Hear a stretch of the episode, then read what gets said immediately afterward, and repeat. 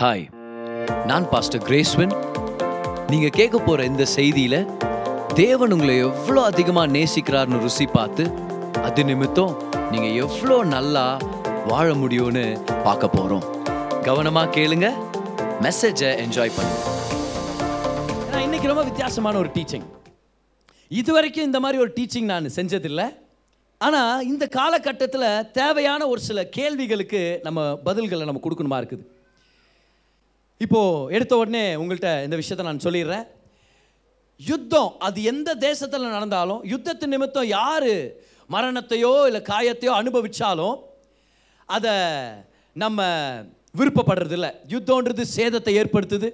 With யுத்தன்றது ஒரு தீமையான விஷயம். அநேகருடைய வாழ்க்கையை அழிக்குது. நிறைய பொருட்களையும் ஆஸ்திகளை அது சேதப்படுத்துது. அதனால் எங்கே யுத்தம் நடந்தாலும் அந்த யுத்தம் நடக்காமல் இருந்தால் நல்லா இருக்குமே தான் நம்மளுடைய விருப்பம் எப்போவுமே. சரியா? ஆனால் ஒவ்வொரு தேசத்துக்கும் பொறுப்பு இருக்குது. அந்த தேசத்து பிரஜைகளை அவங்க பாதுகாக்கிறதுக்கு. ஒவ்வொரு கவர்மெண்ட்டுக்கும் தேவனால் கொடுக்கப்பட்ட ஒரு பொறுப்பு இருக்குது. அந்த ஜனங்களை அவங்க பாதுகாக்கணும். தேவைப்பட்டால் ஆயுதங்களை வைத்து எதிரியானவனை எதிரியானவனை அழித்து அவங்க குடும்பத்தை அவங்களுடைய பிரஜைகளை காப்பாற்றணும்னா அது கர்த்தர் அவங்களுக்கு கொடுத்துருக்குற பொறுப்பு. அப்போ ஒவ்வொரு தேசத்துக்கும் அவங்க அவங்க பிரஜைகளை பாதுகாக்கிற ஒரு பொறுப்பு இருக்குது. அதனால யுத்தங்கள் அனுமதிக்கப்பட்டிருக்குது. அதனால எல்லா யுத்தங்களும் தீமையானது நம்ம சொல்ல முடியாது. ஒரு சில யுத்தங்கள் அவங்க தேசத்து பிரஜைகளை காப்பாற்றுறதுக்காக தேவன் நியமித்தது நிமித்தம் அந்த பொறுப்புக்காக அவங்க செய்வாங்க. இப்போ நான் எதை பற்றி பேசிகிட்டு இருக்கிறேன்னு நீங்கள் உணர்ந்துருப்பீங்க இந்த நேரத்தில்.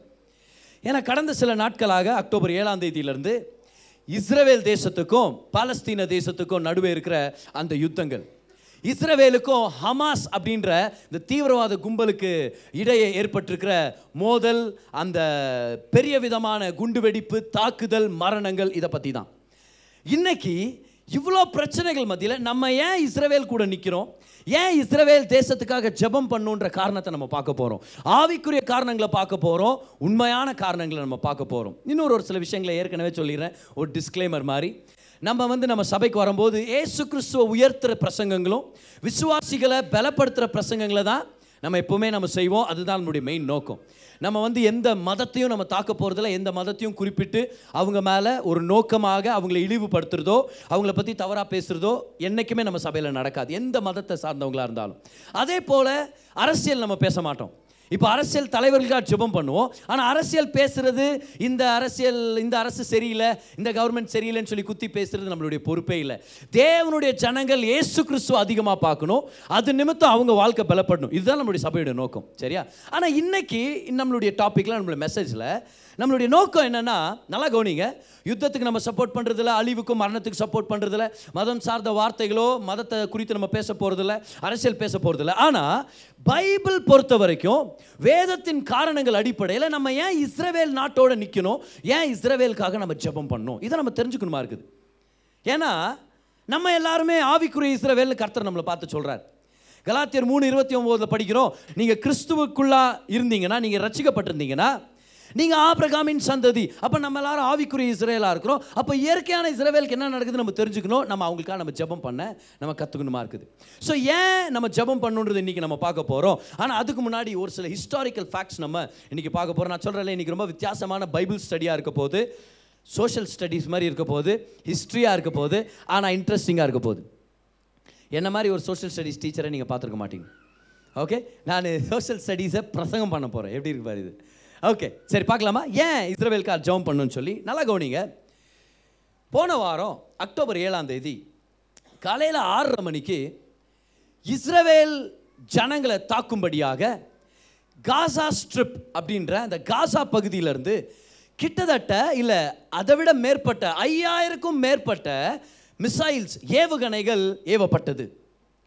இப்போ இஸ்ரேல்கிட்ட வந்து அயன் டோம் டெக்னாலஜி இருக்குது.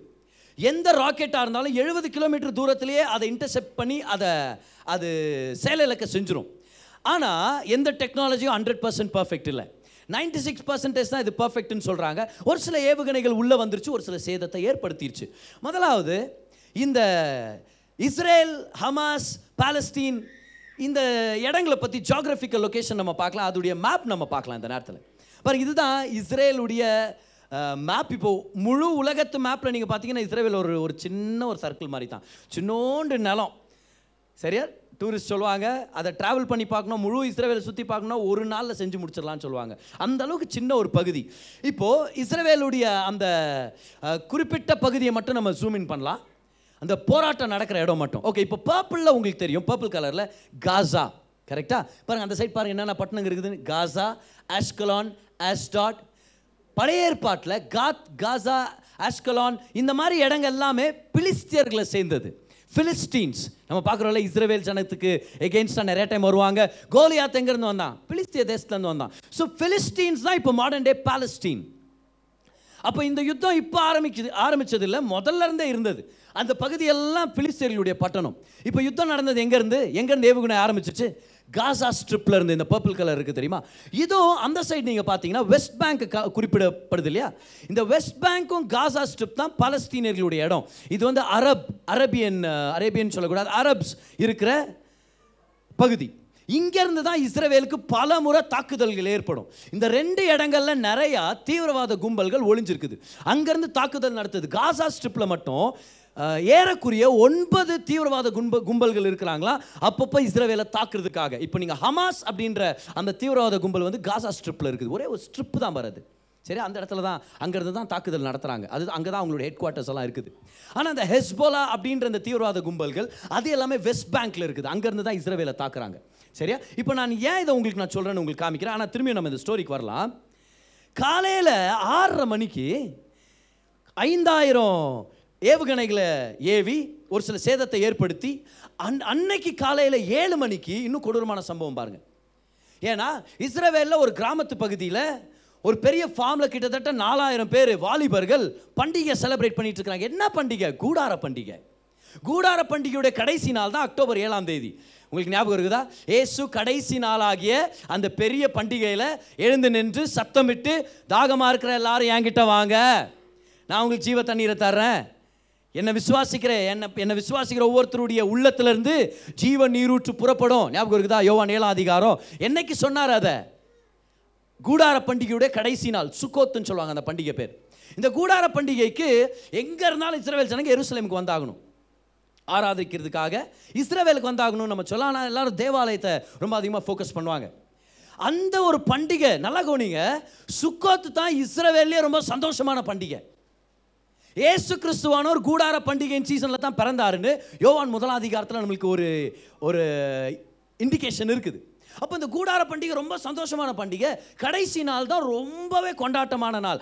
அன்னைக்கு கிட்டத்தட்ட நாலாயிரம் வாலிபர்கள் ஒரு இடத்துல கேதர் ஆகி நல்லா சாப்பிட்டுட்டு என்ஜாய் பண்ணி கெஸ்ட்டுங்களை வெல்கம் பண்ணி டான்ஸ் ஆடி இருக்கிற நேரத்தில் தீவிரவாதிங்க உள்ளே இறங்கி நல்லா கவனிங்க தீவிரவாதிங்க உள்ளே வந்து எல்லாரையும் சுட ஆரம்பித்தாங்க அந்த இடத்துல இந்த எல்லாரும் ஓடுறாங்க. எல்லாரும் ஓடுறாங்க. அந்த வீடியோஸ் ஒரு சில வீடியோ நம்ம பார்க்க முடியும். ரொம்ப கிராஃபிக்காக இருக்கும். நம்ம சர்ச்சில் நம்ம காமிக்க போகிறதுல அந்த வீடியோஸை எல்லாரும் ஓடுறாங்க. அந்த அந்த குண்டு அந்த துப்பாக்கி சூடு முடிஞ்ச உடனே பார்த்தீங்கன்னா கிட்டத்தட்ட இரநூத்தி முப்பது வாலிப பிள்ளைகள் மறிச்சு கிடத்தந்த பார்த்தாங்க. இரநூத்தி முப்பது சடலங்கள். ஒரு ஜஸ்ட் ஒரு ஃபியூ மினிட்ஸில் அதே நேரத்தில் நிறையா ஹமாஸ் தீவிரவாதிகள் குடும்ப குடும்பமாக போய் அவங்கள சங்காரம் பண்ணுறதும் வீடுங்களுக்குள்ளே போய் பிள்ளைகளை சாகடிக்கிறது பெரியவங்களை கடத்திட்டு போகிறது சிறு பிள்ளைகளை அவங்க கையெல்லாம் கட்டி போட்டு அவங்கள பற்ற வச்சுருக்குறாங்க. நிறைய வாலிப பெண்களை கடத்தி செக்ஷுவலாக அசால்ட் பண்ணி அவங்கள கைதிகளாக பிடிச்சிட்டு போயிட்டாங்க. சிறை கைதிகளாக அவங்கள பிடிச்சிட்டு போயிட்டாங்க. ஹாஸ்டேஜஸாக பிடிச்சு வச்சிருக்கிறாங்க. ஒரு சில பேரை ஏற்கனவே கொண்டுட்டாங்கன்றது நம்ம செய்தியில் வந்துட்டு இருக்குது ஒரு ரிப்போர்ட் சொல்லுது கிட்டத்தட்ட ஆயிரத்தி முந்நூறு பேர் இஸ்ரவேல் ஜனங்க கொல்லப்பட்டிருக்கிறாங்க. இந்த தீவிரவாத அட்டாக்னால இது ஒரு தீவிரவாத அட்டாக் இது காலையில் ஏழு மணிக்கு ஸ்டார்ட் ஆச்சு இவங்களோடது. ஆறரை மணிக்கு ஏவுகணைகள் ஆனால் ஏழு மணிக்கு குடும்ப குடும்பமாக நிறையா பேரை சாவடிக்கிற அந்த இதில் இறங்கிட்டாங்க. இதெல்லாம் கடைசி நாளில் நடந்தது. சுக்கோத்துடைய கடைசி நாளில் நடந்தது. பத்தரை மணிக்கு இஸ்ரவேலுடைய ஏர்ஃபோர்ஸ் இஸ்ரவேலுடைய ஏர்ஃபோர்ஸ் இறங்குச்சு களத்தில். இஸ்ரவேலுடைய ஏர்ஃபோர்ஸ் இறங்கி டைரெக்டாக காசா ஸ்ட்ரிப்புக்குள்ளே போய் அங்கே இருக்கிற தீவிரவாதத்துடைய ஹெட் குவார்ட்டர்ஸ் எல்லாத்தையும் எல்லாத்தையும் உடைச்சு நொறுக்க எல்லாத்தையும் குண்டு போட்டு தகர்த்து அங்கே கிட்டத்தட்ட ஒரு இடத்துல ஆயிரத்தி ஐநூறு தீவிரவாதிகள் செத்து கிடக்கிறத காமிச்சாங்க நியூஸில் ஸோ இஸ்ரேவேல் தாக்குதல் நடக்குது. பதினோரு மணிக்கு இஸ்ரேவேலுடைய பிரைம் மினிஸ்டர் பெஞ்சமின் நட்டான்யாஹூ அவர் அனௌன்ஸ் பண்ணுறாரு officially we are in a war இஸ்ரேவேலுக்கு சொல்கிறாரு நம்ம யுத்தத்தில் இருக்கிறோம். ட்ரைனிங்லலாம் ஆப்ரேஷனில் இல்லை. நம்ம யுத்தத்தில் இருக்கிறோம். அப்புறம் அவர் சொல்கிறாரு இந்த ஹமாஸ் டெரரிஸ்ட் வந்து எங்கள் குடும்பங்களை சங்காரம் பண்ணுறது வீடு புகுந்து எங்களை சாகடிக்கிறது. ஆய நூற்றுக்கணக்கான வாலிபர்கள் அவங்க பண்டிகையில் இருக்கும்போது அவங்களை வந்து சுட்டு தள்ளுறது அவங்க சரித்திரம் மாற்றக்கூடிய பெரிய பெரிய தப்பு பண்ணிட்டாங்கன்னு சொல்கிறார் அவர் சொல்கிறார் அவங்க பெரிய மிஸ்டேக் பண்ணிட்டாங்க. சரித்திரம் மாறுற அளவுக்கு பெரிய மிஸ்டேக் பண்ணிட்டாங்க. நாங்கள் இந்த யுத்தத்தை ஆரம்பிக்கல எங்களுக்கு இந்த யுத்தம் வேண்டாம். ஆனால் நாங்கள் இந்த யுத்தத்தை ஆரம்பிக்கலனாலும் நாங்கள் தான் இந்த யுத்தத்தை முடிக்க போகிறோன்றார் நாங்கள் தான் இந்த யுத்தத்தை முடிக்க போகிறோம் நாங்கள் எந்த மாதிரி ஒரு ஒரு திருப்பி தாக்க போகிறோன்னா இந்த ஹமாஸ் தீவிரவாதிகள் வரப்போகிற ஜன்மங்களுக்கு மறக்க மாட்டாங்க. அந்த மாதிரி ஒரு திருப்பி நாங்கள் அடிக்க போகிறோம்னு சொல்லி அவங்க தாக்குதல் ஆரம்பித்தாங்க நல்லா கவனிங்க. இந்த ஹமாஸ் தீவிரவாதிகள் இஸ்ரவேல் ஜனத்தை தேவனுடைய ஜனத்தை தாக்குனதுனால அங்கே இருக்கிற பிள்ளைகள்லேருந்து பெண்கள்லேருந்து தவறு செய்யாமல் அந்த இடத்துல குடியிருந்த எல்லாருமே பாதிக்கப்படுறாங்க. ஏன்னா தவறு செஞ்சது தலைவர்கள் ஆனாலும் பாதிப்பு அவங்க மேலே நிச்சயமாக வந்தே வரும். நூற்று கணக்கில் சாகுறாங்க. ஆனால் இஸ்ரவேல் தன்னுடைய பொறுப்பை செய்யணுமா இருக்குது. ஆனால் இதுதான் அவங்க கொடுத்த பதிலடி. இதுதான் திருப்பி நடந்துட்டு இருக்கிற ஒரு விஷயம். இந்த யுத்தத்தில் தான் இந்த யுத்தத்துடைய சீசனில் தான் நம்ம வாழ்ந்துட்டு இருக்கிறோம் இதுதான் நடந்தது. இப்போது எப்படி இதெல்லாம் ஆரம்பிச்சிச்சுன்னு சொல்லி இஸ்ரேலுடைய ஒரு சின்ன ஹிஸ்ட்ரி நான் உங்களுக்கு கொடுக்க போகிறேன் அதுக்கப்புறம் நம்மலாம் இஸ்ரேலுக்காக நம்ம ஜோம் பண்ண போகிறோம் இது வரைக்கும் எத்தனை பேர் புரிஞ்சிச்சு? ஏன் இஸ்ரேல் தாக்கிட்டு இருக்குது? ஏன் கம்ப்ளீட் காசாவையே தரமட்டமாக்கிட்டு இருக்குதுன்னு சொல்லி பார்த்துருக்கீங்களா ஏன் அத்தனை அவ்வளோ பெரிய கட்டடங்களை இடிக்கணும்? ஏன்? ஏன்னா பண்டிகை அன்னைக்கு யுத்தத்துடைய ஒரு மொராலிட்டி கூட இல்லாமல் எத்திக்ஸ் இருக்குது. யுத்தத்தில் கூட எத்திக்ஸ் இருக்குது. அதெல்லாம் ஃபாலோ பண்ணாமல் உள்ளே புகுது குடும்பங்களை பிரஜைகளை சாகடிக்கக்கூடாது பாரு. Citizens of the people of the nation அவங்களுக்கு தாக்குதல் வரக்கூடாது. யுத்தம் போது இட்ஸ் பிட்வீன் த சோல்ஜர்ஸ் ஆனால் வந்து இவங்க குடும்பங்களை தாக்க ஆரம்பித்த உடனே பிரைம் மினிஸ்டர் பெஞ்சமின் நட்டான்யாஹூ ஒரு பதிலடியை கொடுக்குறாரு அந்த விஷயத்தில். இதெல்லாம் எப்படி ஆரம்பிச்சிச்சு? இப்போ இஸ்ரேவேல் ஜனங்க நாலாயிரம் வருஷத்துக்கு முன்னாடி அவங்க தகப்பனான ஆபரகாமுக்கு தேவன் கொடுத்த வாக்குத்தத்த நிமித்தம் உருவாக்கப்பட்ட தேவனுடைய சந்ததி. அன்னைக்கு தேவன் ஆபிரகாம்கிட்ட சொன்னா உன்னை நான் பெருக பண்ணுவேன். உன்னுடைய நாமத்தை நான் பிரசித்தப்படுத்துவேன். நீ போகிற இடம்லாம் உன்னை ஆசீர்வதிக்க போகிறேன் உன்னை ஆசீர்வதிக்கிறவனை ஆசீர்வதிப்பேன். சபிக்கிறவனை சபிப்பேன். உன்னை தேசங்களுக்கு எல்லா குடும்பங்களுக்கும் உன்னை ஆசீர்வாதமாக மாத்திரன்னு சொல்லி கர்த்தர் ஒரு வாக்கு தத்துவத்தை கொடுத்தார். அதே போல் ஆபிரகாம் பெருக்கத்தை பார்க்குறாரு. இஸ்ரவேல் ஜனங்க எகிப்தில் இருக்கிறாங்க. மோசே அவங்களை வெளியே கொண்டு வர்றாரு. யோசுவாவுடைய தலைமைத்துவத்தில் கானான் தேசத்துக்குள்ளே பிரவேசிக்கிறாங்க. கானான் தேசத்து பல பட்டணங்களை பிடிக்கிறாங்க. ஆனால் ஆரம்பத்துலேருந்தே இஸ்ரவேல் மேலே எல்லாருக்கும் ஒரு வெறுப்பு இருந்துகிட்டே இருந்துச்சு. சுற்றிலும் இருக்கிற ஜனங்க அவங்கள தாக்கிட்டே தான் இருந்தாங்க. எப்போவுமே எதிராளிகளுடைய தாக்குதல் இருந்துகிட்டே இருந்துச்சு இஸ்ரவேல் ஜனத்துடைய பயணத்தில். ஸோ இதனால் என்ன ஆயிடுச்சுன்னா இஸ்ரேவேல் ஜனங்க செதறடிக்கப்பட்டாங்க. இது பேர் டயஸ்போரா. என்னது இது பேர் என்னது? டயஸ்போரானா இருக்கிற ஜனங்க செதறடிக்கப்படுறாங்க. முக்கியமாக கிமு ஐநூற்றி எண்பத்தி ஆறாம் வருஷம் ஃபைவ் எயிட்டி சிக்ஸ் பிசியில் பாபிலோனியன் கேப்டிவிட்டி ஏற்பட்டுச்சு. பாபிலோன்லேருந்து நெபுக்கத் என்ற ராஜா இஸ்ரேல் ஜனத்துக்கு எகேன்ஸ்டாக வந்து முக்கியமாக யூதா சவுத் சதர்ன் ரீஜனுக்கு எகேன்ஸ்டாக வந்து அங்கே தேவாலயத்தை உடச்சி அதை தரமட்டமாக்கி அங்கேருந்து ஜனங்களெல்லாம் சிறைப்பிடிச்சிட்டு போய் நிறைய பேரை கொண்டு போட்டாங்க. அப்போ சிறைப்படி பிடிக்கப்பட்டு போனவங்க தான் தானியல் ஷாத்ராக் மேஷாக் ஆபத் நேகோ. அதுக்கப்புறம் அவங்க சிறையிறப்பில் இருக்கும்போது வேறு தேசத்தில் இருக்கும்போது நடந்த கதைகள் தான் எஸ்தர் எஸ்தருடைய ஸ்டோரி அங்கேருந்து கிளம்பி வரும்போது அந்த தேசத்துலேருந்து கிளம்பி வந்து இஸ்ரேவேலுடைய செவரை கட்டினவர் நெகேமியா. தேவாலயத்தை திருப்பி கட்டணும்னு இறங்கினவர் எஸ்ரா. சரியா? ஸோ சைரஸ்னு uh, ஒரு ராஜா இருந்தார். அவருடைய தலைமைத்துவத்து கீழே இன்னொரு ஐம்பதாயிரம் பேருக்கு மேலே அவர் அனுப்பிவிடுறார் திருப்பி. ஸோ இது எல்லாமே வேதத்துடைய ஹிஸ்ட்ரி கனெக்டட் இதெல்லாமே பைபிளில் நம்மளுக்கு ரெக்கார்டட் ஆனது தான். ஸோ இந்த ஜூவிஷ் டயஸ்புரா நடந்துருச்சு. அப்போ யுத்தங்கள் நிறையா வர வர ஜனங்க என்ன பண்ணிட்டாங்க? அந்த தேசத்தை விட்டு வெளியே போய் செட்டில் ஆக ஆரம்பிச்சிட்டாங்க. இந்த மாதிரி ஒரு பெரிய செட்டில்மெண்ட் இருந்த இடம் தான் ஐரோப்ப கண்டம். யூரோப்பியன் காண்டினென்ட் சரியா? அந்த காண்டினென்ட் ஆஃப் யூரோப் ஆனால் இவங்க அங்கே போன போது இவங்களுக்கு எகேன்ஸ்டாக நிறையா உபத்திரங்கள் வர ஆரம்பிச்சிச்சு. வேறு இஸ்ரேல் ஜனங்க எப்படி தெரியுமா எங்கே போனாலும் அவங்க மேலே ஒரு ஆப்- ஆபிரகாமின் ஆசீர்வாதம் இருக்கிறதுனால செழிப்பாக இருப்பாங்க. பேங்கிங் சிஸ்டமாக இருக்கலாம் அது எந்த இண்டஸ்ட்ரியாக இருக்கலாம் ரொம்ப செழி தோங்குவாங்க ஒரு சில நேரத்தில் உங்களுக்கு எடுத்து காமிக்கிறேன். இஸ்ரேல் ஜனங்களுடைய கண்டுபிடிப்பு அவங்களுடைய சாதனைகள்லாம் எடுத்து காமிக்கிறேன் நான். ஆனால் அவங்க எங்கே போனாலும் செழிப்பாக இருப்பாங்க. ஜனங்களுக்கு ஆகிறது இல்லை யூதர்களை பார்த்தாலே. இது வந்து ஒரு ஆவிக்குரிய வெறுப்புன்னு சொல்லுவேன். ஸ்பிரிச்சுவல் ஹேட்ரட் பிசாசானவனாலே ஏவப்பட்ட ஒரு ஹேட்ரட் இது. நேச்சுரல் இல்லை இது. பிசாசால வந்தது. அதனால காரணமே இல்லாம இஸ்ரவேலை வெறுக்கிறது அவங்களை துன்பப்படுத்துறது அவங்களை சாகடிக்கணும்னு நினைக்கிறது யூரோப்பில் பர்சிக்யூஷன் அதிகமாயிருச்சு. ஸோ என்ன பண்ணிட்டாங்க? யூரோப்பில் பர்சிக்யூஷன் அதிகமான உடனே எயிட்டீன் எயிட்டிஸில் இஸ்ரேவேல் ஜனங்க திரும்பவும் இஸ்ரேவேல் நாட்டுக்கே வர ஆரம்பிச்சாங்க. அப்போது இஸ்ரவேலை பிடிச்சு ஆளுகை பண்ணிட்டு இருந்தது வந்து ஆட்டோமேன் யார் அது ஆட்டோமேன் யார் பதர் அந்த ஆட்டோமேன் ஆட்டோக்கார பிடிச்சி வச்சுக்கிறாருன்னா என்ன பதில் அர்த்தம்? அப்படின்ட்டு இப்போது ஆட்டோமேன்ன்றது அந்த டர்க்கிஷ் பீப்புளுடைய நாமம். ஆட்டோமேட் அவங்க தான் பிடிச்சி வச்சிருக்காங்க ஸோ இஸ்ரேல் ஜனங்க வந்த உடனே இவங்க சேர்த்துக்கிட்டாங்க உள்ளே சேர்த்துக்கிட்டாங்க. அப்போது நைன்டீன் ஃபோர்டீன் வரும்போது நைன்டீன் ஃபோர்டீன் வந்து உலக போர் முதலாம் உலக போர் ஆரம்பிக்குதுல அப்போது கிட்டத்தட்ட எழுபத்தஞ்சாயிரம் பேர் இஸ்ரேல் நாட்டில் இருக்கிறாங்க. நல்லா கவனிங்க நல்லா கவனிங்க. நம்ம ஹிஸ்ட்ரி பார்த்துட்டு இருக்கிறோம் நம்ம. எழுபத்தஞ்சாயிரம் பேர் யூதர்கள் அங்கே இருக்கிறாங்க. ஸோ வேர்ல்டு வார் ஒன் என்னாச்சு? கிரேட் பிரிட்டன் தான் மெயினாக கண்ட்ரோல் எடுத்துக்கிச்சு. கிரேட் பிரிட்டன் இந்தியாவை ஆளுகை செஞ்சது யாரு? நம்ம சுதந்திரத்துக்கு முன்னாடி பிரிட்டிஷர்ஸ்னு சொல்கிறோம்ல அதான் கிரேட் பிரிட்டன் பிரிட்டன்லேருந்து வந்தவங்க. இந்த கிரேட் பிரிட்டன் பீப்புள் தான் கண்ட்ரோல் எடுத்துக்கிட்டாங்க. அங்கேருந்து ஆட்டோமன் டர்க்ஸை டிஃபீட் பண்ணி அவங்கள தோக்கடிச்சு இஸ்ரவேல் அவங்களுடைய கைக்குள்ள வந்துருச்சு. அருமையான விஷயம். உலக போர் முதலாம் உலக போர் முடியும் போது இஸ்ரவேல் பிரிட்டிஷ் கையில் வந்துருச்சு. இப்போ பிரிட்டிஷர்ஸ் வந்து பைபிள் விசுவாசிக்கிறவங்க அநேகர் கிறிஸ்தவ வழிபாட அவங்க அங்கீகரிச்சவங்க so most of them were Christians and many of them had Christian beliefs வேதத்தை படிச்சவங்க ஸோ கிரேட் பிரிட்டனுடைய கமாண்டர் இருந்தார். அவர் பேர் வந்து ஜென்ரல் எட்மன் ஆலன்பி அவர் பேர் என்னது? ஆலன்பி ஆலன்பி ஆலன்பி ஸோ எருசலேமை கேப்சர் பண்ண உடனே ஆலன்பி வந்தார். எருசலேம்குள்ளே குதிரையில் வரல. அவர் சொன்னாரா என் மீட்பர் எருசலேம்குள்ளே கழுத மேலே வந்தார். நான் குதிரையில் வரமாட்டேன்னு சொல்லி குதிரையிலேருந்து இறங்கி நடந்து வந்தார். ஓகே இறங்கி நடந்து வந்தார். அந்த ஃபோட்டோ நம்மளுக்கு இருக்குது பாருங்க. இதான் ஜென்ரல் ஆலன்பி வேர்ல்டு வார் ஒன்க்கு அப்புறம் எருசலேம்குள்ளே பிரவேசித்து நடந்து வர்றார். அங்கே இருக்கிற ரபிகள்கிட்டலாம் பேசி ஒரு பப்ளிக் அனௌன்ஸ்மெண்ட் பண்ணார். என்ன சொன்னார் தெரியுமா? இஸ்ரேவேல் ஜனங்க எங்கே இருந்தாலும் திரும்பி வந்துருங்க. உங்களுக்குன்னு ஒரு தேசத்தை நாங்கள் ஏற்படுத்தி தர்றோம். ஒரு செட்டில்மெண்ட்டை ஏற்படுத்தி தரோம் எல்லாரும் வாங்க. இதுதானே அவங்க வாக்கு தத்தமான தேசம். தேவன் கொடுத்த தேசம் தானேன்னு சொல்லி தேவ பயபக்தி உள்ள ஒரு மனிதன் எல்லாரையும் வரவே இருக்கிறாரு ஆனால் நிறைய பேர் வரல. ஏன்னா அந்த டைமில் எல்லாம் செட்டில் ஆகிட்டு இருந்தாங்க. பெரிய பெரிய பிஸ்னஸ்மேன் பெரிய பெரிய bankers jewellery jewellery JEW June start ஆகும் பார். அவங்க கிட்ட இருந்து வந்த நிறைய ஸ்கில்ஸை பயன்படுத்துறாங்க ஜுவல்லரியில் பேங்கிங் சிஸ்டம் அவங்க கிட்ட இருந்து வந்த நிறைய விதமான நாக்குங்க தான் ஃபைனான்ஷியல் பிரின்சிபல்ஸ் இது எல்லாமே. ஸோ இவர் கூப்பிட கூப்பிட யாரும் வரல. இன்னொரு காரணம் என்னன்னா இஸ்ரேவேல் வந்து அதிகமாக ஒரு ஸ்வாம்பாக இருந்துச்சு. ஸ்வாம்ப்னு அர்த்தம்? சேரு சகதி நிறைஞ்ச ஏரியாவா இருந்துச்சு மாஷி ஏரியாஸ் அந்த இடத்துல கொசுக்கள் தொல்லை அதிகமாக இருந்துச்சு மலேரியா ரொம்ப அதிகமாக இருந்துச்சா இஸ்ரேல் நாட்டில் அப்போது ஏன்னா இருந்ததே கிட்டத்தட்ட எழுபத்தஞ்சாயிரம் பேர் தான் ஒரு முழு தேசத்தில். அப்போது நிறையா அந்த பாலாய் கிடக்கிற நிலங்கள் தான். அது மட்டும் இல்லை வனாந்திரம். ஒரு பக்கம் பார்த்தா ஒரே வனாந்திரம். அதனால் யாரும் திரும்பி வரல. யார் அந்த சேர் சகதி இருக்கிற நிலத்தில் யார் வரப்போறா? வனாந்திரத்துக்கு யார் வருவா? ஐயோ கொசு தொல்லை தாங்க முடியலப்பா. இந்த மலேரியா ரொம்ப அதிகமாக இருக்குதுன்னு சொல்லி நிறையா பேர் வரவே இல்லை. ஆனால் என்னாச்சு தெரியுமா? அவங்களுக்கு ஒரு மாபெரும் துக்கம் காத்திருந்துச்சு. வேர்ல்டு வார் ஒன் வெற்றியிலே அவங்க வந்திருக்கலாம் திருப்பி. ஆனால் வேர்ல்டு வார் டூவில் அதிகமாக பெரிய ஒரு பலமான கையால் செயல்பட்டது எது? ஜெர்மனி. ஜெர்மனியுடைய ஆர்மி கமாண்டர் யார்?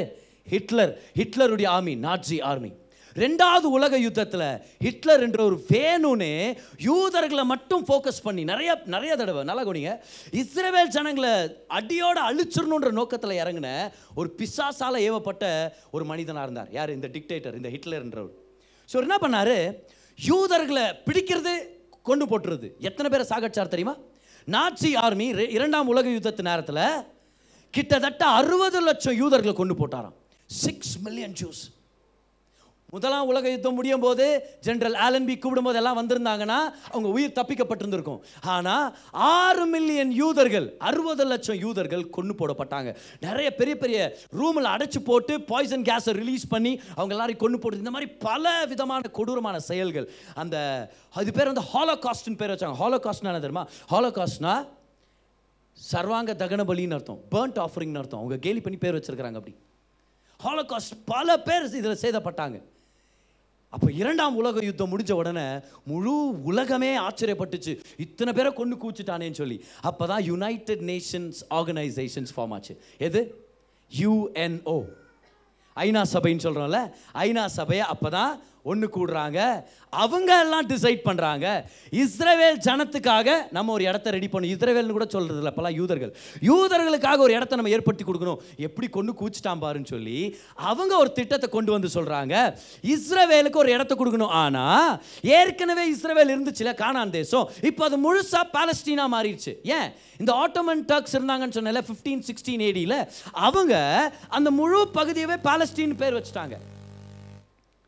ஸோ இப்போ யூ யுஎன் இந்த ஐநா சபை என்ன பண்ணாங்கன்னா இந்த நிலத்தையே நாங்கள் இஸ்ரவேலுக்காகவும் அரப் ஜனங்களுக்காக நாங்கள் பிரிக்கிறோம். இந்த அரப் ஜனங்க பாலஸ்தீனியர்கள் இஸ்ரவேல் ஜனங்க எல்லாருமே யூதர்கள் அவங்களுக்காக நாங்கள் பிரிக்கிறோம்னு சொல்லி நிலத்தை பார்ட்டிஷன் பண்ணாங்க. இஸ்ரவேலுக்கு சந்தோஷம். இஸ்ரவேலுக்கு ஆரவாரம். ஓகே நாங்கள் திரும்பி வர முடியும். திரும்பவும் ஒரு தேசமாக நாங்கள் உருவாக்கப்பட முடியும்னு சொன்னாங்க. அவங்க வந்து சேர்ந்துட்டாங்க. மே பதினாலாம் தேதி நைன்டீன் ஃபார்ட்டி எயிட்டில் the state of Israel was establish இஸ்ரவேல் அப்படின்ற தேசம் பிறந்தது. இஸ்ரவேல் ஒரு தேசமாக எஸ்டாப்ளிஷ் ஆயிடுச்சு. கமான் ஒரு சந்தோஷமான விஷயம் அது. ஒரு அருமையான விஷயம் அது. Nineteen forty eight May fourteen May fourteen அதை பற்றி ஐசியா சிக்ஸ்டி சிக்ஸில் நம்ம படிக்கிறோம் பாருங்கள் ஐசியா சிக்ஸ்டி சிக்ஸில் ஏன்னா இவ்வளோ சுருக்கமான காலத்தில் எப்படி ஒரு தேசம் உருவாக முடியும்? ஐசியா சிக்ஸ்டி சிக்ஸ் வருஷம் நம்பர் எயிட் பாருங்க. இப்படிப்பட்டவைகளை கேள்விப்பட்டது யார்? இப்படிப்பட்டவைகளை கண்டது யார் ஒரு தேசத்துக்கு ஒரே நாளில் பிள்ளை பெரு வருமோ? ஒரே நாளில் பிள்ளை பெற்றெடுத்துட முடியுமான்னு கேட்குறாரு ஒரு ஜாதி ஒருமிக்க பிறக்குமோ? அப்போ இஸ்ரேல் திரும்பி வந்ததை ஆண்டவர் ஒரு குழந்தை பிறக்கிறதுக்கு சம்மந்தப்படுத்தி சொல்கிறாரு ஒரு ஜாதி ஒருமிக்க பிறக்குமோ? சியோனோவெனில் ஒருமிக்க வேதனைப்பட்டும். எவ்வளோ பெரிய வேதனைப்பட்டாங்க. அறுபது லட்சம் யூதர்கள் கொண்டு குவிக்கப்பட்டாங்களே. அப்புறம் பாரு, என்ன சொல்றாரு? என் தன் குமாரரை பெற்றும் இருக்கிறது. அப்படின்னா ஆண்டவர் சொல்கிறாரு ஒரே நாளில் ஒரு தேசம் பிறக்கிறது பார்த்துருக்கிறியா? பார்த்துக்கோ. May fourteen nineteen forty eight இஸ்ரேவேல் ஒரு குறுகின காலத்தில் ஒரு தேசமாக உருவாயிருச்சு. ஸோ இஸ்ரேவேலுக்கு அது வெற்றி. இஸ்ரேவேல் பொறுத்தவரைக்கும் அது சுதந்திர வெற்றி. ஆனால் நிறையா அரபு ஜனங்களுக்கு அது பிடிக்கல. பாலஸ்டீனியன் ஜனங்களுக்கு அது பிடிக்கல. இப்படி பிரிச்சுட்டீங்களே நீங்கள் அப்படின்னு அவங்களுக்கு பிடிக்கல. அதனால என்ன பண்ணாங்க? அரப் லீக் ஆஃப் நேஷன்ஸ் இருக்கிறாங்க அவங்க எகிப்து லெபனான் யோர்தான் Iraq Syria Yemen Saudi Arabia இவங்கெல்லாம் ஒன்று சேர்ந்து புதுசாக ஃபார்ம் ஆன இஸ்ரேல் தேசத்துக்கு எகேன்ஸ்டாக வந்தாங்க. பட் இப்போ தான் தேசமாக உருவாயிருக்கிறாங்க. ஆர்மி இல்லை அவங்கக்கிட்ட பெருசாக அவங்கக்கிட்ட பெரிய ஸ்ட்ரக்சரெல்லாம் இல்லை. ஆனால் ஆல்மோஸ்ட் இமீடியட்டாக அவங்க தாக்குதல் நடத்தும் போது இஸ்ரேல் ஜனங்க விட்டு கொடுக்கல பார். இஸ்ரேல் ஜனங்க பயந்து போல ஒளிஞ்சு போல சரி சரி நாங்களாம் போயிடும் நீங்களே உங்கள் தேசத்தை எடுத்துக்கன்னு சொல்லாமல் யுனைடெட் நேஷன் ஆர்கனைசேஷன் பார்ட்டிஷன் பண்ணியாச்சு. உலக தேசங்கள் ஒன்று சேர்ந்து தீர்மானம் எடுத்துருச்சுல அப்போ இந்த இடம் எங்களுடைய இது நாங்களும் நிற்கிறோம்னு சொல்லி அவங்க ஃபைட் பண்ணாங்க. என்ன ஆச்சுன்னா இந்த அரபு ஜனங்க ஃபைட் பண்ண ஃபைட் பண்ண அவங்களுடைய பகுதியவே அவங்க இழந்துட்டு இருந்தாங்க அவங்களுக்கே தெரியல. அவங்களுடைய பகுதியை அவங்க இழந்துட்டு இருந்தாங்க. அந்த பகுதிகள்லாம் இப்போ இஸ்ரேலுக்கு சொந்தமாக மாறிட்டு இருக்குது. ஒன்பது மாதம் இந்த யுத்தம் நடந்துச்சு. எத்தனை மாதம் சுதந்திரம் வந்த உடனே ஒன்பது மாதம் அப்படி ஆச்சுன்னா எப்படி இருக்கும்? சுதந்திரம்னு சொல்லக்கூடாது. ஒரு தேசமாக பிறந்த உடனே ஒன்பது மாதம் பிரச்சனை வந்தால் எப்படி இருக்கும்? ஒரு கர்ப்ப வேதனையை போல் ஒரு பிள்ளை பெற்றெடுக்கிறது மாதிரி தானே அது? ஒன்பது மாதங்கள் அந்த பிரச்சனை முடிஞ்சு இஸ்ரவேல் ஜெயிச்சிட்டாங்க. ஜெயிச்சது மட்டும் இல்லை ஒரு சில பகுதிகள் அரபு ஜனங்க தோத்துட்டதுனால அது அப்படியே இஸ்ரவேலுடைய கரத்துக்கு வந்துருச்சு. ஆனால் அங்கேருந்து ஏழு லட்சத்தி கிட்டத்தட்ட ஏறக்குரிய ஏழு லட்சத்தி இருபதாயிரம் பாலஸ்டீனியன்ஸ் பாலஸ்தீன ஜனங்க அவங்க இடத்த விட்டு போகணுமா இருந்துச்சு. எங்கே போய் செட்டில் ஆனாங்க? மேப்பை பாருங்கள் எங்கே போய் செட்டில் ஆனாங்க? காசா ஸ்ட்ரிப் வெஸ்ட் பேங்க் புரியுதா? ஏன் கரெக்டாக அங்கேருந்து மட்டும் தாக்குதல் வருதுன்னு? இஸ்ரேவேல் ஜனங்களுக்கு தேசம் பிரித்து கொடுக்கும்போது அங்கே இஸ்ரேவேலை நாங்கள் வெறுக்கிறோம் அவங்களுக்கு தேசத்தை கொடுக்காதீங்கன்னு போராட்டம் பண்ணி தோற்று போனவங்களாம் எங்கே இருக்கிறாங்க? காசா ஸ்ட்ரிப் வெஸ்ட் பேங்க் இந்த இடத்துல தான் தீவிரவாத கும்பல்கள் செயல்பட ஆரம்பிச்சிச்சு இந்த காசா இடத்துல தான் ஹமாஸுடைய ஹெட் குவார்ட்டர்ஸ் இருக்குது ஹெட் ஆஃபீஸ் இருக்குது. இருந்துச்சு அப்படின்னு சொல்லணும் நம்ம. கொஞ்ச நாள் நீங்கள் நியூஸ் பார்த்தீங்கன்னா உங்களுக்கு தெரியும். எல்லாத்தையும் தகர்த்து ஒன்றுலாம் ஆக்கிட்டாங்க தரமட்டமாக்கிட்டாங்க அந்த எல்லாத்தையுமே. இஸ்ரேவேலுடைய ட்ரூப்ஸ் காசா வெஸ்ட் பேங்க் அங்கே தான் அங்கேயும் ஒரு சில தீவிரவாத இணைப்புகள் வேலை செஞ்சுட்டு இருக்குது ஸோ இப்படி பிரிஞ்சதுனால யுத்தங்கள் ஆரம்பிச்சாச்சு. அதனால தான் எப்போ பார்த்தாலும் காசா ஸ்ட்ரிப்பில் பிரச்சனை நடந்துகிட்டே இருக்குது. எப்போ பார்த்தாலும் காசா ஸ்ட்ரிப்புக்கும் இஸ்ரேலுக்கும் ஒரு பிரச்சனை தாக்குதல் நடந்துகிட்டே இருக்கும். ரொம்ப டேஞ்சரஸ் உலகத்திலேயே அதிக யுத்தங்கள் நடக்கிற இடமே அந்த காசா ஸ்ட்ரிப் தான். அங்கேருந்து அந்த அந்த தீவிரவாத இணைப்புலேருந்து இங்கே இங்கே தாக்குதல் நடக்கும் இப்போ அந்த தீவிரவாத இணைப்பு பேர் என்ன தெரியுமா? ஹமாஸ். இப்போ ஹமாஸ் எப்படி உருவாச்சுன்னு நான் சொல்கிறேன் பாருங்க நல்லா கவனிங்க. நைன்டீன் சிக்ஸ்டி ஃபோரில் பிஎல்ஓ அப்படின்ற ஒரு ஆர்கனைசேஷன் அரபு தேசங்கள் எல்லாத்தையும் ஒன்று சேர்ந்து இல்லை அரபு தேசங்கள் சொல்லக்கூடாது பாலஸ்தீனர்களுடைய கவர்மெண்ட்டாக மாறுச்சு. பாலஸ்தீனியன் லிபரேஷன் ஆர்கனைசேஷன் சொல்லி. அவங்களுக்கு எதிர்க்கட்சியாக வேலை செஞ்சவங்க தான் இந்த ஹமாஸ் என்ற தீவிரவாத கும்பல். இவங்க வந்து ஒரு அரசியல் கட்சின்னு சொல்லக்கூடாது தீவிரவாத கும்பல்னு சொல்லணும். ஏன் தெரியுமா? இவங்க நிறைய மனித வெடிகுண்டுகளை அனுப்பி வைப்பாங்க. அவங்க சரீரத்தில் வெடிகுண்டை கட்டிட்டு உள்ளே போய் நிறைய பேரை சாகடிக்கிறதுக்காக அதை வெடிக்க செய்வாங்க. இதுதான் அவங்களுடைய கொள்கையாக இருந்துச்சு. அப்போது வந்து தாக்குதல் நடத்திட்டு பப்ளிக்காக டிக்ளேர் பண்ணுவாங்க ஹமாஸ் நாங்கள் தான் பண்ணோம் அதை அப்படின்னு. நாங்கள் தான் பண்ணோம். நாங்கள் தான் கொண்டு போட்டோம். நாங்கள் தான் இவங்களை சாகடித்தோம் எங்களோட மனித வெடிகுண்டு தான் அது அப்படின்னு சொல்லி பப்ளிக்காக டிக்ளேர் பண்ணுவாங்க. அந்த அளவுக்கு இவங்க ஒரு தீவிரவாத கும்பல். ஸோ இப்போது இந்த தீவிரவாத கும்பல் ஏற்கனவே ஆளும் கட்சி இருக்கிறாங்களே பிஎல்ஓ அவங்களுக்கு எகெயின்ஸ்டாக எலெக்ஷனில் நின்று டூ தௌசண்ட் சிக்ஸில் ஜெயிச்சிட்டாங்க. ஸோ டூ தௌசண்ட் சிக்ஸ்லேருந்து இப்போ பாலஸ்தீனர்களுடைய தலைவர்கள் யார்? ஹமாஸ் தீவிரவாதிகள். ஹமாஸ் அவங்க தான் பேச்சு கொடுக்குறது அவங்க தான் யுத்தத்தை ஆரம்பிக்கிறது அவங்க தான் பிரச்சனைகளை பண்ணிகிட்டு இருக்கிறது. ஸோ இவங்க நிறைய சூசைட் பாம்பிங்ஸ் எல்லாம் செய்கிற ஒரு டெரரிஸ்ட் குரூப்பாக இருக்கிறாங்க. என்ன ஆச்சுன்னா இந்த அக்டோபர் ஏழாம் தேதி ரெண்டாயிரத்தி இருபத்தி மூணு அக்டோபர் ஏழாம் தேதி ஏன் இவ்வளோ பெரிய யுத்தத்தை கொண்டு வந்தாங்க? ஏன் இவ்வளோ பெரிய தாக்குதலை ஒரு தீவிரவாத அட்டாக்கை கொண்டு வந்தாங்கன்னு கேட்டால் அவங்க அதுக்கு ஒரு பேர் வச்சுருக்கிறாங்க. அல் அக்ஸா ஃப்ளட்டுன்னு பேர் வச்சுருக்கிறாங்க.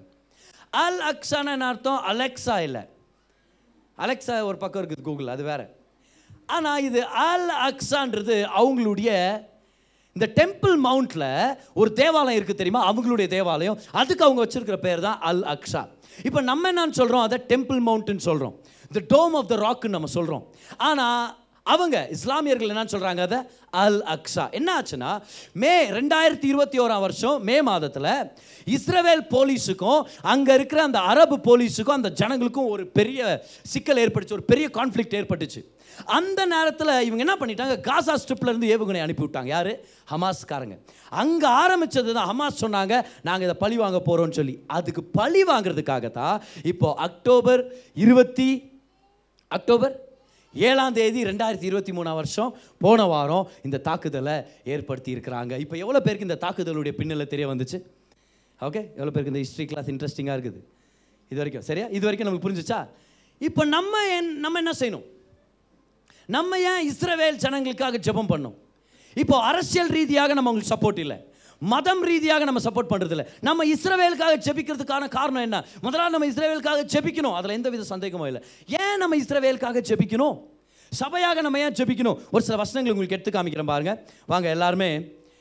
கலாத்தியர் மூணு இருபத்தி ஒம்பது ஃபஸ்ட்டு படிச்சிடலாமா? வாங்க Galatians chapter three and verse number twenty nine நீங்கள் கிறிஸ்துவினுடையவர்களானால் நம்ம எல்லாரும் கிறிஸ்துவனுடையவர்கள் தானே? பாருங்க நம்மளை என்னன்னு சொல்றாருன்னு ஆபிரகாமின் சந்ததியாராயும் வாக்கு தத்துவத்தின்படியே சுதந்திரராயும் இருக்கிறீர்கள். எல்லாரும் சொல்லுங்க நான் தான் ஆவிக்குரிய இஸ்ரவேல். பக்கத்தில் பார்த்து சொல்லுங்க நம்ம எல்லாருமே ஆவிக்குரிய இஸ்ரவேல் சேர்ந்தவர்கள். We are part of the spiritual Israel natural Israel அவங்க ஸ்பிரிச்சுவல் இஸ்ரேல் நம்ம.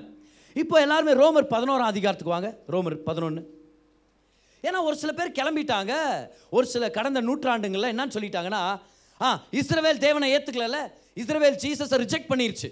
இயேசு கிறிஸ்து அவங்களுக்காக தான் வந்தார். ஆனால் இஸ்ரேல் ஜனங்க அவரை மேசியாவாக ஏற்றுக்கல பெரும்பாலும் ஏற்றுக்கல ஒரு சில பேர் மட்டும் தான் ஏற்றுக்கிட்டாங்க சீஷர்கள் அதில் ஒரு சில பேர். அவங்க மூலமாக சுவிசேஷம் பரவுது. ஆனால் பெரும்பாலும் ஜென்ரலாக சொல்ல போனால் இஸ்ரேல் ஜனங்க இயேசு கிறிஸ்துவை நிராகரிச்சுட்டாங்க மேசியாவாக. அதனால் ஒரு சில பிரசங்கியார்கள் என்ன பண்ணிட்டாங்கன்னா காலப்போக்கில் இஸ்ரேல் ஜனத்தை தேவன் மறந்துட்டாரு. இஸ்ரேல் ஜனங்க இனிமே ஆண்டவருடைய திட்டத்தில் இல்லை. இஸ்ரேலுக்கு பதில் தான் சபை அப்படின்ட்டாங்க. they said they started claiming that the church has replaced the state of Israel the people of Israel ஆனா இல்ல அப்படி இல்ல இஸ்ரவேல் ஜனம் சபையால இடம் மாற்றப்படல இஸ்ரவேல் ஜனத்தோட இணைஞ்சவங்க தான் சபை See, the church has not replaced Israel. The church has joined Israel as a spiritual Israel. அப்போ இஸ்ரேவேல் ஆண்டு ரீப்ளேஸ் பண்ணல. இதுக்கு இதுக்கு ஒரு பேர் இருக்குது பாருங்க. ரீப்ளேஸ்மெண்ட் தியாலஜின்னு சொல்லுவாங்க. இனி இஸ்ரேவேலுக்கு திட்டம் இல்லை. இனி இஸ்ரேவேல் ஆண்டோடைய பிளான்ல இல்லை. ஆண்டவர் இஸ்ரேவேலை மறந்துட்டா ராங் ராங் பாருங்க பவுல் நான் சொல்கிறான்னு சொல்லி. ரோமர் பதினோரு அதிகாரம் அதோடைய முதல் வசனத்தை படிக்கிறேன் பாருங்க. இப்படி இருக்க தேவன் நம்முடைய ஜனங்களை தள்ளிவிட்டாரோ? இஸ்ரேவேலை இஸ்ரவேலை பத்தி தள்ளி விட்டாரா என்று கேட்கிறேன். தள்ளிவிடவில்லையே? இல்லைன்றார். இல்லை தள்ளிவிடல. நானும் ஆபிரகாமின் சந்ததியிலும் பென்யமின் கோத்திரத்திலும் பிறந்த இஸ்ரவேலன். இப்போ அப்படியே பதினோராம் வருஷத்துக்கு வாங்க. அவர் சொல்ல இப்படி இருக்க விழுந்து போடும்படிக்கா இடறினார்கள் என்று கேட்கிறேன். அப்படி அல்லவே அப்போ ஒரேடியாக விழுந்து போயிட்டாங்களா? இல்லைன்றார் இல்லை. அவர்களுக்குள்ளே வைராகியத்தை எழுப்பத்தக்கதாக. அவர்களுடைய தவறுதலினாலே புறஜாதிகளுக்கு ரட்சிப்பு கிடைத்தது. அவங்க பண்ண தப்பு என்னது? ஜீசஸை ரிஜெக்ட் பண்ணுது. இப்போ நமக்கு என்ன ஆச்சு?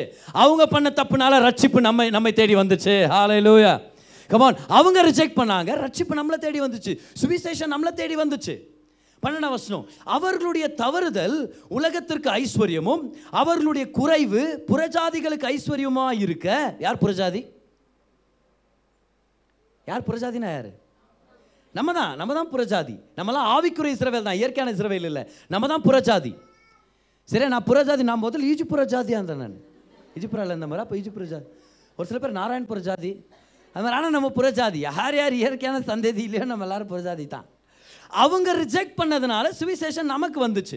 அப்போ அவர் சொல்கிறாரு அவர்களுடைய தவறு உலகத்திற்கு ஐஸ்வர்யமும் அவர்களுடைய குறைவு புறஜாதிகளுக்கு ஐஸ்வர்யமுமாய் இருக்க அவர்களுடைய நிறைவு எவ்வளவு அதிகமாக அப்படி இருக்கும்? கவான் அவர் சொல்கிறாரு ஜீசஸை ரிஜெக்ட் பண்ணதுனால நம்மளுக்கு நல்லது நடந்துச்சுன்னா அவங்க தப்பு பண்ணுறதுனால நம்மளுக்கு நல்லது நடந்துச்சுன்னா அவங்களுடைய நிறைவு நம்மளுக்கு எவ்வளோ நல்லதை பண்ண முடியும்? பாரு எவ்வளோ பேரால புரிஞ்சுக்க முடியுது அவருடைய லாங்குவேஜ் இந்த இடத்துல. அப்புறம் சொல்கிறார் பாருங்க பதிமூணாம் வசனத்தில் புறஜாதியராகிய உங்களுடனே பேசுகிறேன். புறஜாதிகளுக்கு நான் அப்போஸ்தலனாக இருக்கிறதுனாலே என் இனத்தாருக்குள்ளே நான் வைராகியத்தை எழுப்பி அவர்களில் சிலரை ரட்சிக்க வேண்டும் என்று என் ஊழியத்தை மேன்மைப்படுத்தினேன். பதினஞ்சாம் வசனம் பாருங்க முக்கியமான வசனம். அவர்களை தள்ளி விடுதல் அப்போ ஒரு குறிப்பிட்ட காலத்தில் தேவனை நிராகரித்ததுனால ஆண்டவரும் அவங்களை விட்டு விலகிட்டார்.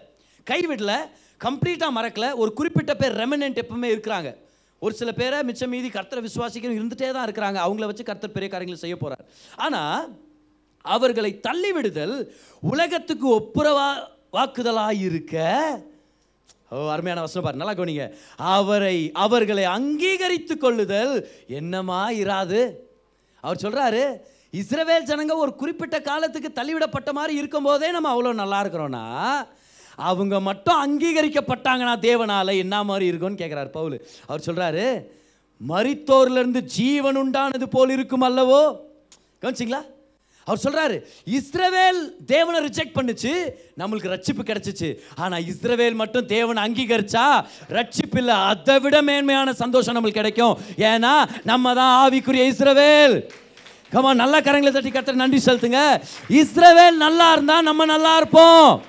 இஸ்ரேவேல் ஆசீர்வதிக்கப்பட்டா நம்ம ஆசீர்வதிக்கப்பட்டிருப்போம். அவர்கள் அங்கீகரிக்கப்பட்டா நம்ம நல்லா இருக்க போறோம். ஏன்? ஏன்னா அவங்களோட இணைஞ்சவங்க தான் நம்ம. ஒரு செடி இருக்குது. அந்த செடியோட வேற ஒரு கிளையை நம்ம இணைக்கிறோம்னா அந்த செடியுடைய தன்மை அந்த கிளைக்கு போகுமா இல்லையா? இப்போது இந்த ஹார்டிகல்ச்சரில் கிராஃப்டிங் பண்ணுவாங்க. ரோஜா பூக்கள் வளர்க்குறவங்களுக்கெல்லாம் தெரியும் கிராஃப்டிங் பண்ணுவாங்க. இல்லையா? கிராஃப்டிங் பண்ணும்போது டிஃப்ரெண்ட் கலர்ஸ் அதுலேருந்து தானே கிடை அது அதுலேருந்து தானே ஏ- இப்போ அப்படின்னா அந்த செடியுடைய தன்மை அந்த பிரான்ச்சுக்கு போகுது. நல்லா கவனிங்க. இஸ்ரவேலின் ஒரு சில கிளைகள் மட்டும்தான் உடைக்கப்பட்டது. ஆனால் இஸ்ரவேல் அப்படின்ற அந்த செடி இன்னும் அப்படியே தான் இருக்குது. அந்த மரம் அப்படியே தான் இருக்குது. நம்மலாம் யார்? நம்ம மரம் இல்லை. நம்ம வெறும் கிளைகள் தான். நம்மளை தேவன் இஸ்ரவேலோட இணைச்சிருக்கிறார். எல்லாரும் சொல்லுங்கள் சபை. இஸ்ரவேலோட இணைக்கப்பட்டிருக்குது. சொல்லுங்க இஸ்ரவேலின் ஆசீர்வாதம் நமக்கு ஆசீர்வாதமாக வந்து சேரும். நம்ம ஏன் ஜெபிக்கணும் ஏன்னா நம்மலாம் அவங்களுடைய ஆவிக்குரிய சகோதரர்களாக சகோதரிகளாக நம்ம இருக்கிறோம். நம்ம ஏன் இஸ்ரேவேலுக்காக ஜெபிக்கணும் தெரியுமா? அவங்களுக்கு நடக்கிற நன்மை நமக்கு நடக்கிற நன்மை. ஏன்னா நம்மலாம் ஒரு பெரிய ஃபேமிலியாக இருக்கிறோம். தேவனுடைய திட்டத்தின்படி. பல தடவை அப்போ சிலர் பவுல் இதை எடுத்து சொல்கிறாரு இஸ்ரவேல் ஜனங்களை நம்ம ரீப்ளேஸ் பண்ணல. இஸ்ரவேல் ஜனங்களை நம்ம ஜாயின் பண்ணியிருக்கிறோம். எபேசிய ரெண்டாம் அதிகாரத்தில் படிக்கிறோம். ரெண்டு குரூப்பாக இருந்தோம். இஸ்ரவேல் புறச்சாதின்னு ஆனால் தேவன் அந்த செவரை உடைச்சு ரெண்டு பேரும் ஒன்றா மாற்றிட்டாரு நம்ம இஸ்ரவேலுடைய ஆசீர்வாதங்களை நம்ம பெற்றுக்கொள்ள முடியுது. அதனால தான் பழைய ஏற்பாட்டில் ஆபிரகாம கொடுத்த ஆசீர்வாதங்களை நம்ம எடுத்துக்கிறோம். ஏன்? ஏன்னா நம்மளும் அவங்களோட இணைக்கப்பட்டிருக்கிறோம். நம்ம சொல்கிறோம் வாலாக்காமல் தலையாக்குவார். நம்மள்ட்ட சொன்னார் ஆண்டவர் ஃபஸ்ட்டு யார்கிட்ட சொன்னார்? இஸ்ரவேல் ஜனங்களுக்கு நீ அநேகருக்கு கடன் கொடுப்ப கடன் வாங்க மாட்டேன் யாரை பார்த்து சொன்னார்? இஸ்ரவேல் ஜனங்களை உன்னை கீழாக்காமல் மேலாக்குவேன். யார்கிட்ட சொன்னார்? ஆனால் நம்ம ஏன் அந்த வாக்குத்தத்தை எடுத்துக்கிறோம்? ஏன்னா உடைக்கப்பட்ட கனி தராத கிளைகளாக இருந்தோம். கர்த்தர் நம்மளை எடுத்து இஸ்ரவேல் அப்படின்றத மரத்தோட இணைச்சிட்டார். அவங்களோட நம்ம இணைக்கப்பட்டிருக்கிறதுனால அந்த ஆசீர்வாதங்களுக்கு நம்ம சுதந்திரவாளிகளாக நம்ம மாறிட்டோம். ஹalleluya ஏன் இஸ்ரவேலுக்கா ஜோம் பண்ணோம்? ஏன்னா தேவன் இஸ்ரவேலை கம்ப்ளீட்டாக ஒதுக்கி போடல. இஸ்ரவேல் ஜனத்தை தேவன் நேசிக்கிறார். இஸ்ரவேல் ஜனங்களை கர்த்தர் இன்னும் விட்டு கொடுக்கவே இல்லை. நம்மளும் ஆவிக்குரிய இஸ்ரவேலாக இருக்கிறோம். ஹalleluya முதல் காரணம் அதுதான். Why pray for Israel because we are spiritual Israel we are spiritual Israel அவங்களுக்கு நடக்கிற நன்மைகள் சபைக்கு நன்மையாக மாறும். இஸ்ரவேல் நாடு எந்தெந்த வருஷம் செழிப்பாக இருக்குதோ மழை அதிகமாக பெய்யுதோ நல்லா கவனிச்சு பாருங்கள் அந்த வருஷம் சபைகளில் கர்த்தருடைய ஆவியானுடைய வல்லம் அதிகமாக வெளிப்படும். அந்த வருஷம் கர்த்தருடைய சபைகளில் நிறைய விதமான அற்புத அதிசயங்கள் நடந்து கர்த்தருடைய ஆத்துமாக்கள் உடைய அறுவடை ரொம்ப அதிகமாக இருக்கும். ஏன்? இஸ்ரவேல் இயற்கையான இஸ்ரவேலுக்கு நடக்கிறது ஆவிக்குரிய இஸ்ரவேலுக்கு நடந்தே நடக்கும். What happens in the natural first will always happen in the spiritual next ஆமேன் அது முதல் காரணம். ரெண்டாவது காரணம் ரெண்டாவது காரணம். வாங்க எல்லாருமே. உபாகமம் ஏழு அதிகாரம் அதோடைய எட்டாம் வசனம். உபாகமம் ஏழு எட்டாம் வசனம். ஏன் நம்ம இஸ்ரேவேலுக்காக ஜெபிக்கணும்? வை ஷுட் பி புரே உபாகமம் ஏழாம் அதிகாரம் எட்டாம் வசனம். ஏழுனா எல்லாம் முடிந்ததுன்னு அர்த்தம். எட்டுனா புது ஆரம்பம்னு அர்த்தம். எல்லாம் முடிஞ்ச மாதிரி தெரியலாம் ஆனால் தேவன் இஸ்ரவேலை மறக்கல. ஒரு புது ஆரம்பத்தை வச்சிருக்கிறார். ஏழாம் அதிகாரம் எட்டாம் வசனம் பாருங்கள் கர்த்தர் உங்களில் அன்பு கூர்ந்ததினாலும் ஓ ஹாலூயா மோசே இஸ்ரவேல் ஜனங்களை பார்த்து சொல்கிறாரு கர்த்தர் உங்களை அன்பு கூர்ந்ததினாலும் உங்கள் பிதாக்களுக்கிட்ட ஆணையை காக்க வேண்டும் என்பதினாலும் கர்த்தர் பலத்த கையினால் உங்களை புறப்பட பண்ணி அடிமைத்தன வீடாக எகித்து நின்று அதன் ராஜாவான பார்வோனின் கையினின்றும் உங்களை மீட்டு கொண்டார். ஏன் நம்ம இஸ்ரவேலுக்காக ஜெபிக்கிறோம்? ஏன்னா கர்த்தர் இஸ்ரவேலை நேசிக்கிறார் நம்மளும் இஸ்ரவேலை நேசிக்கிறோம். அவர் என்னத்தை நேசிக்கிறாரோ அதை நம்ம நேசிக்கிறோம். அவர் என்னத்தை வெறுக்கிறாரோ அதை நம்ம வெறுக்கிறோம். ஏன்? ஏன்னா தேவன் தான் நம்மளுக்கு எல்லாமே அவர் தான் நம்ம ஆதாரமாக இருக்கிறார். So if God loves Israel then we love Israel எழுதிங்க ரெண்டாவது பாயிண்ட் நம்ம ஏன் இஸ்ரேவேலுக்காக ஜெபிக்கிறோம்? ஏன்னா தேவன் இஸ்ரேவேலை நேசிக்கிறார். தேவன் இஸ்ரவேலை நேசிக்கிறார். பாருங்க ஆபிரகாம்கிட்ட என்ன வாக்குத்தத்தத்தை கொடுத்தாரு பாருங்க? ஆதி ஆகமம் பன்னிரெண்டாம் அதிகாரம் முதல் மூணு வசனம். கர்த்தர் ஆபிரகாமை நோக்கி நீ உன் தேசத்தையும் உன் இனத்தையும் உன் தகப்பனுடைய வீட்டையும் விட்டு புறப்பட்டு நான் உனக்கு காண்பிக்கும் தேசத்துக்கு போ. நான் உன்னை பெரிய ஜாதியாக்கி உன்னை ஆசீர்வதித்து உன் பேரை பெருமைப்படுத்துவேன். நீ ஆசீர்வாதமாக இருப்பாய். கர்த்தர் ஆசீர்வச்சிட்டார் இஸ்ரவேலை. யார் சபிக்க வந்தாலும் அது செல்லாமல் போயிடும் யார் அதை நாசப்படுத்த வந்தாலும் அவங்க தான் நாசமடைஞ்சு போவாங்களே தவிர இஸ்ரவேல் பாதுகாப்பாக இருக்கும். கர்த்தர் சொல்லிட்டார் அதை. அப்புறம் சொல்ல மூணாம் வசனத்தில். உன்னை ஆசீர்வதிக்கிறவர்களை நான் ஆசீர்வதிப்பேன். நம்ம ஏன் ஜெபிக்கிறோம் இஸ்ரவேலுக்காக? கர்த்தரோட ஆசீர்வாதம் நம்ம மேலே வரும். ஏன்னா அவங்கள ஆசீர்வதிக்கிறவங்களை கத்தர் ஆசீர்வதிக்கிறேன்னு சொல்லிட்டாரு. உன்னை சபிக்கிறவனை சபிப்பேன். பூமியில் உள்ள வம்சங்கள் எல்லாம் உனக்குள் ஆசீர்வதிக்கப்படும். ரெண்டாவதா நம்ம ஏன் ஜபிக்கணும்? ஏன்னா தேவன் இஸ்ரவேலை நேசிக்கிறார். அவங்க மேலே ஒரு ஆசீர்வாதத்தை கட்டளைட்டு இருக்கிறார். கவன் ஆவிக்குரிய இஸ்ரேல் ஒரு ஆமேன்னு சொல்லுங்க. ஏன்னா அவருக்கு நடந்ததெல்லாம் நம்மளுக்கு நடக்க போகுது. அவங்கள பார்த்து நான் அவனை ஆசீர்வதிக்கிறேன்னா அது நமக்கும் தான். அவங்கள பார்த்து உன் பேரை பிரசித்தப்படுத்தணும்னா நமக்கும் தான் அது. அவங்கள பார்த்து நீ உலகத்தில் இருக்கிற சகல குடும்பங்களுக்கும் ஆசீர்வாதமாக இருப்பேன்னு சொன்னால் அது நமக்கும் தான். ஏன்னா நம்ம தான் ஆவிக்குரிய இஸ்ரேல். ஆனால் கர்த்தர் இயற்கையான இஸ்ரேல் நேசிக்கிறார். அவங்க மேலே ஒரு ஆசீர்வாதத்தை கட்டளையிட்டு இருக்கிறார். அதனால தான் அவங்க பெரிய சாதனையாளர்களாக இருக்கிறாங்க. தெரியுமா அவங்களுக்கு இன்றைக்கும் உலகத்தில் மிகப்பெரிய ஐஸ்வர்யவான்களில் பல பேர் யூத ஜனத்தை சேர்ந்தவங்க. இஸ்ரேல் ஜனத்தை சேர்ந்தவங்க. உங்களுக்கு ஒரு சில சாதனைகளை படிக்கிறோம் பாருங்க. நம்ம யூஸ் பண்ணுறோமே செல்ஃபோன். மாடர்ன் டேலேயே ரொம்ப அதிகமாக யூஸ் ஆகிற ஒரு இன்வென்ஷன் என்னது? செல்ஃபோன். செல்ஃபோனை உருவாக்குனது யார் தெரியுமா? செல்ஃபோனை டெவலப் பண்ணது யார்? மோட்டரோலா கம்பெனி ஆனால் இந்த கம்பெனியுடைய இஸ்ரேல் பிரான்ச் இஸ்ரேலில் இயங்கிட்டு இருக்கிற இஸ்ரேவேலர்களால் டெவலப் ஆகப்பட்ட ஒரு பொருள் தான் செல்ஃபோன் அவங்க கண்டுபிடிச்சது தான். பென்டியம் ப்ராசஸர்ஸ் நம்மளுடைய கம்ப்யூட்டர்ஸ் ரன் ஆகுது. ப்ராசஸர்ஸ் இந்த ப்ராசஸர்ஸ் டெவலப் பண்ணது யார்? எங்கே? இஸ்ரேலில். வாய்ஸ் மெயில் டெக்னாலஜி டெவலப் பண்ணது இஸ்ரேவேல் ஜனங்க. இஸ்ரேவேலில். Between nineteen nought one and two thousand twenty two ஆயிரத்தி தொள்ளாயிரத்தி ஓராம் ஒன் ஒன்றாம் வருஷத்துலேருந்து இரண்டாயிரத்தி இருபத்தி ரெண்டாம் வருஷத்து வரைக்கும் நிறைய நொபல் ப்ரைஸஸ் கொடுத்துருக்குறாங்க. கிட்டத்தட்ட தொள்ளாயிரம் நொபல் ப்ரைஸ் கொடுத்துருக்குறாங்க. நொபல் ப்ரைஸ்ன்றது தனிப்பட்ட சாதனைக்காக கொடுக்கப்படுகிற மிக உன்னதமான உன்னத மட்டமான ஒரு விருது ஒரு அவார்டு அது நொபெல் ப்ரைஸ் அப்படின்றது. எத்தனை பேருக்கு தெரியுமா கொடுத்து கொடுக்கப்பட்டிருக்குது? இந்த இந்த குறிப்பிட்ட வருஷங்களில் நைன் ஹண்ட்ரட் பேர் கொடுக்கப்பட்டிருக்குது. அதில் எத்தனை பேர் இஸ்ரேல் ஜனங்களாக இருப்பாங்கன்னு நினைக்கிறீங்க? இரநூத்தி பன்னெண்டு பேர் அதில் இஸ்ரேல் ஜனங்கள் ஆபிரகாமின் ஆசீர்வாதம் உலகத்துக்கு ஆசீர்வாதமாக இருக்கிறாங்க. பெரிய பெரிய விஷயங்களை கண்டுபிடிச்சது அவங்க தான். சொன்னே ஃபேஸ்புக்கோட ஓனர் மார்க் ஜுக்கபர்க் அவர் ஒரு இஸ்ரேல் ஜனத்தை சேர்ந்தவர். ஹாலிவுட்லேயே ரொம்ப ஃபேமஸான டைரக்டர் ஸ்டீவன் ஸ்பீல்பர்க் அவர் ஒரு யூதன். இந்த மாதிரி மாபெரும் சாதனைகளை செஞ்சு பெரிய பெரிய ஐஸ்வர்யவான்களாக இருக்கிறது யாரு? யூதர்கள் இஸ்ரவேல் ஜனங்க. ஏன்னா கர்த்தருடைய ஆசீர்வாதம் அவங்க மேலே தங்கி இருக்குது. அது மட்டும் இல்லை உலகத்துக்கே கிடைச்ச மாபெரும் ஆசீர்வாதம் அவங்க கிட்ட தான் வந்துச்சு. அவங்க சந்ததியில் பிறந்தவர் தான். யார் அது?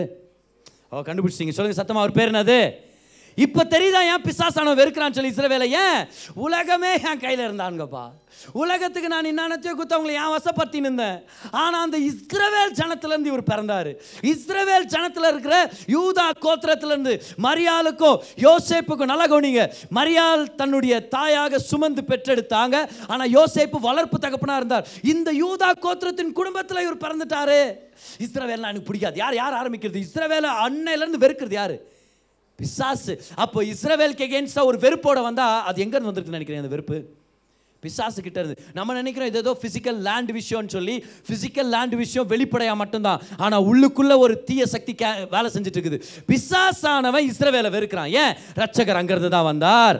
அதனால தான் இஸ்ரவேலுக்கு எகேன்ஸ்டாக இருக்கிற வெறுப்பு ஆன்டை செமிட்டிசம்னு சொல்லுவாங்க. ஆன்டி செமிட்டிசம் ஆன்டி செமிட்டிசம்ன்றது ஸ்பிரிச்சுவல் ஹேட்ரட் இப்போ நீங்கள் சொல்லுங்கள் நம்ம ஏன் இஸ்ரவேலை நேசிக்கிறோம்?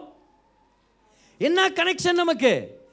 நேச்சுரல் ரீசனா ஸ்பிரிச்சுவல் ரீசனா எப்படி வெறுப்பு ஸ்பிரிச்சுவலோ அதே போல நம்ம இஸ்ரவேல் மேல வச்சிருக்கிற பற்றுதல் அந்த அன்பு ஸ்பிரிச்சுவலானது தான் ஏசு கிறிஸ்துவானவர் நமக்காக உங்க மூலமா வந்தார். அதனால நம்ம இஸ்ரவேல் ஜனங்களை நேசிக்கிறோம். ஹாலூயா முதல் காரணம் சொல்லுங்க. ஏன் நம்ம இஸ்ரவேலுக்காக ஜெபிக்கணும்? ஏன்னா நம்ம எல்லாருமே ஆவிக்குரிய இஸ்ரவேலர்களாக இருக்கிறோம் அவங்களுக்கு நடக்கிறது நமக்கு நடக்குது நம்ம கடமைப்பட்டிருக்கிறோம். நம்ம சகோதர சகோதரிகளுக்காக ஜெபம் பண்ணுறதுக்காக ரெண்டாவது நம்ம ஏன் இஸ்ரவேலுக்காக ஜெபிக்கிறோம்? ஏன்னா தேவன் இஸ்ரவேலை நேசிக்கிறார். அவங்கள செழிக்க செய்கிறார். அவங்க கூட இருந்து அவங்கள ஆசீர்வதிக்க போகிறேன்னு அவர் வாக்கு தத்துவம் பண்ணியிருக்கிறார். ரெண்டாவது ரீசன் வந்து அவர் நேசிக்கிறார். ஆனால் மூணாவது ரீசன் அவங்க வாக்கு தத்துவம் பண்ணியிருக்கிறார். தேவன் இஸ்ரவேல் ஜனங்களை காப்பாற்றுறன்னு வாக்குத்தத்தம் பண்ணியிருக்கிறார். வாக்குத்தத்தங்கள் எப்படி செயல்படுது? ஜெபத்து நிமித்தம். நல்லா கவனிங்க. உங்களுக்கு ஆண்டவருக்கு ஒரு உடன்படிக்கை இருக்குதா?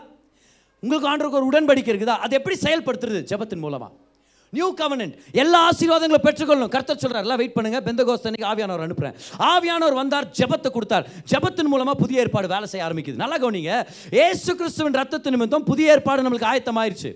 ஏசு கிறிஸ்து கிரயத்தை கட்டிருந்தால் நம்ம எல்லாரும் புதிய ஏற்பாட்டுக்குள்ளே இருக்கிறோம். ஆனால் புதிய ஏற்பாட்டு நன்மைகளுடைய கதவை திறக்கணும்னா அதுக்கு ஜெபம் முக்கியமாக இருக்குது. See prayer activates the covenant அதனால தான் தேவன் சொல்கிறாரு மோசையை பார்த்து என் ஜனங்களுடைய கூக்குரல் என் என் செவிக்கு வந்து சேருது.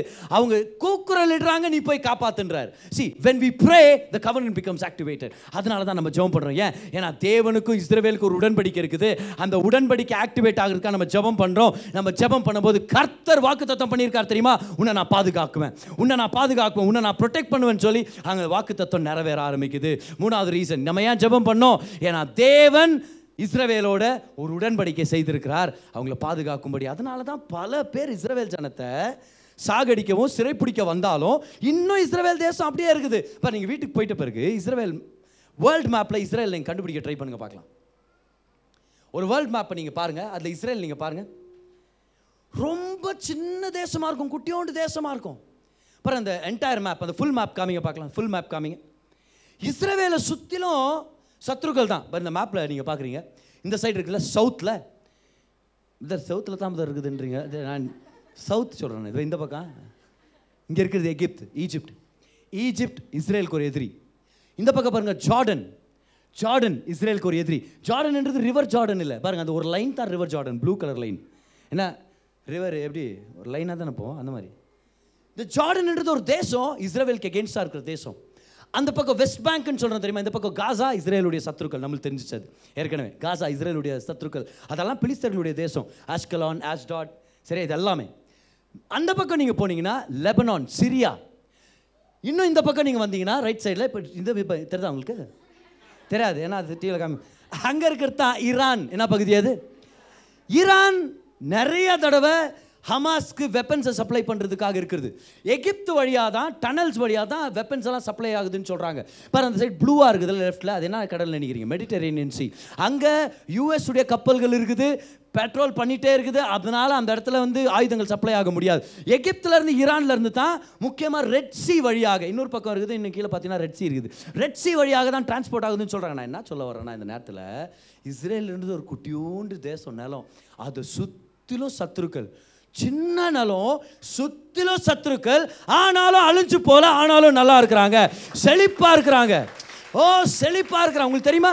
உலகத்திலே per capita income per capita income அதிக சம்பளம் வாங்குற ஜனங்க இஸ்ரேல் ஜனங்க.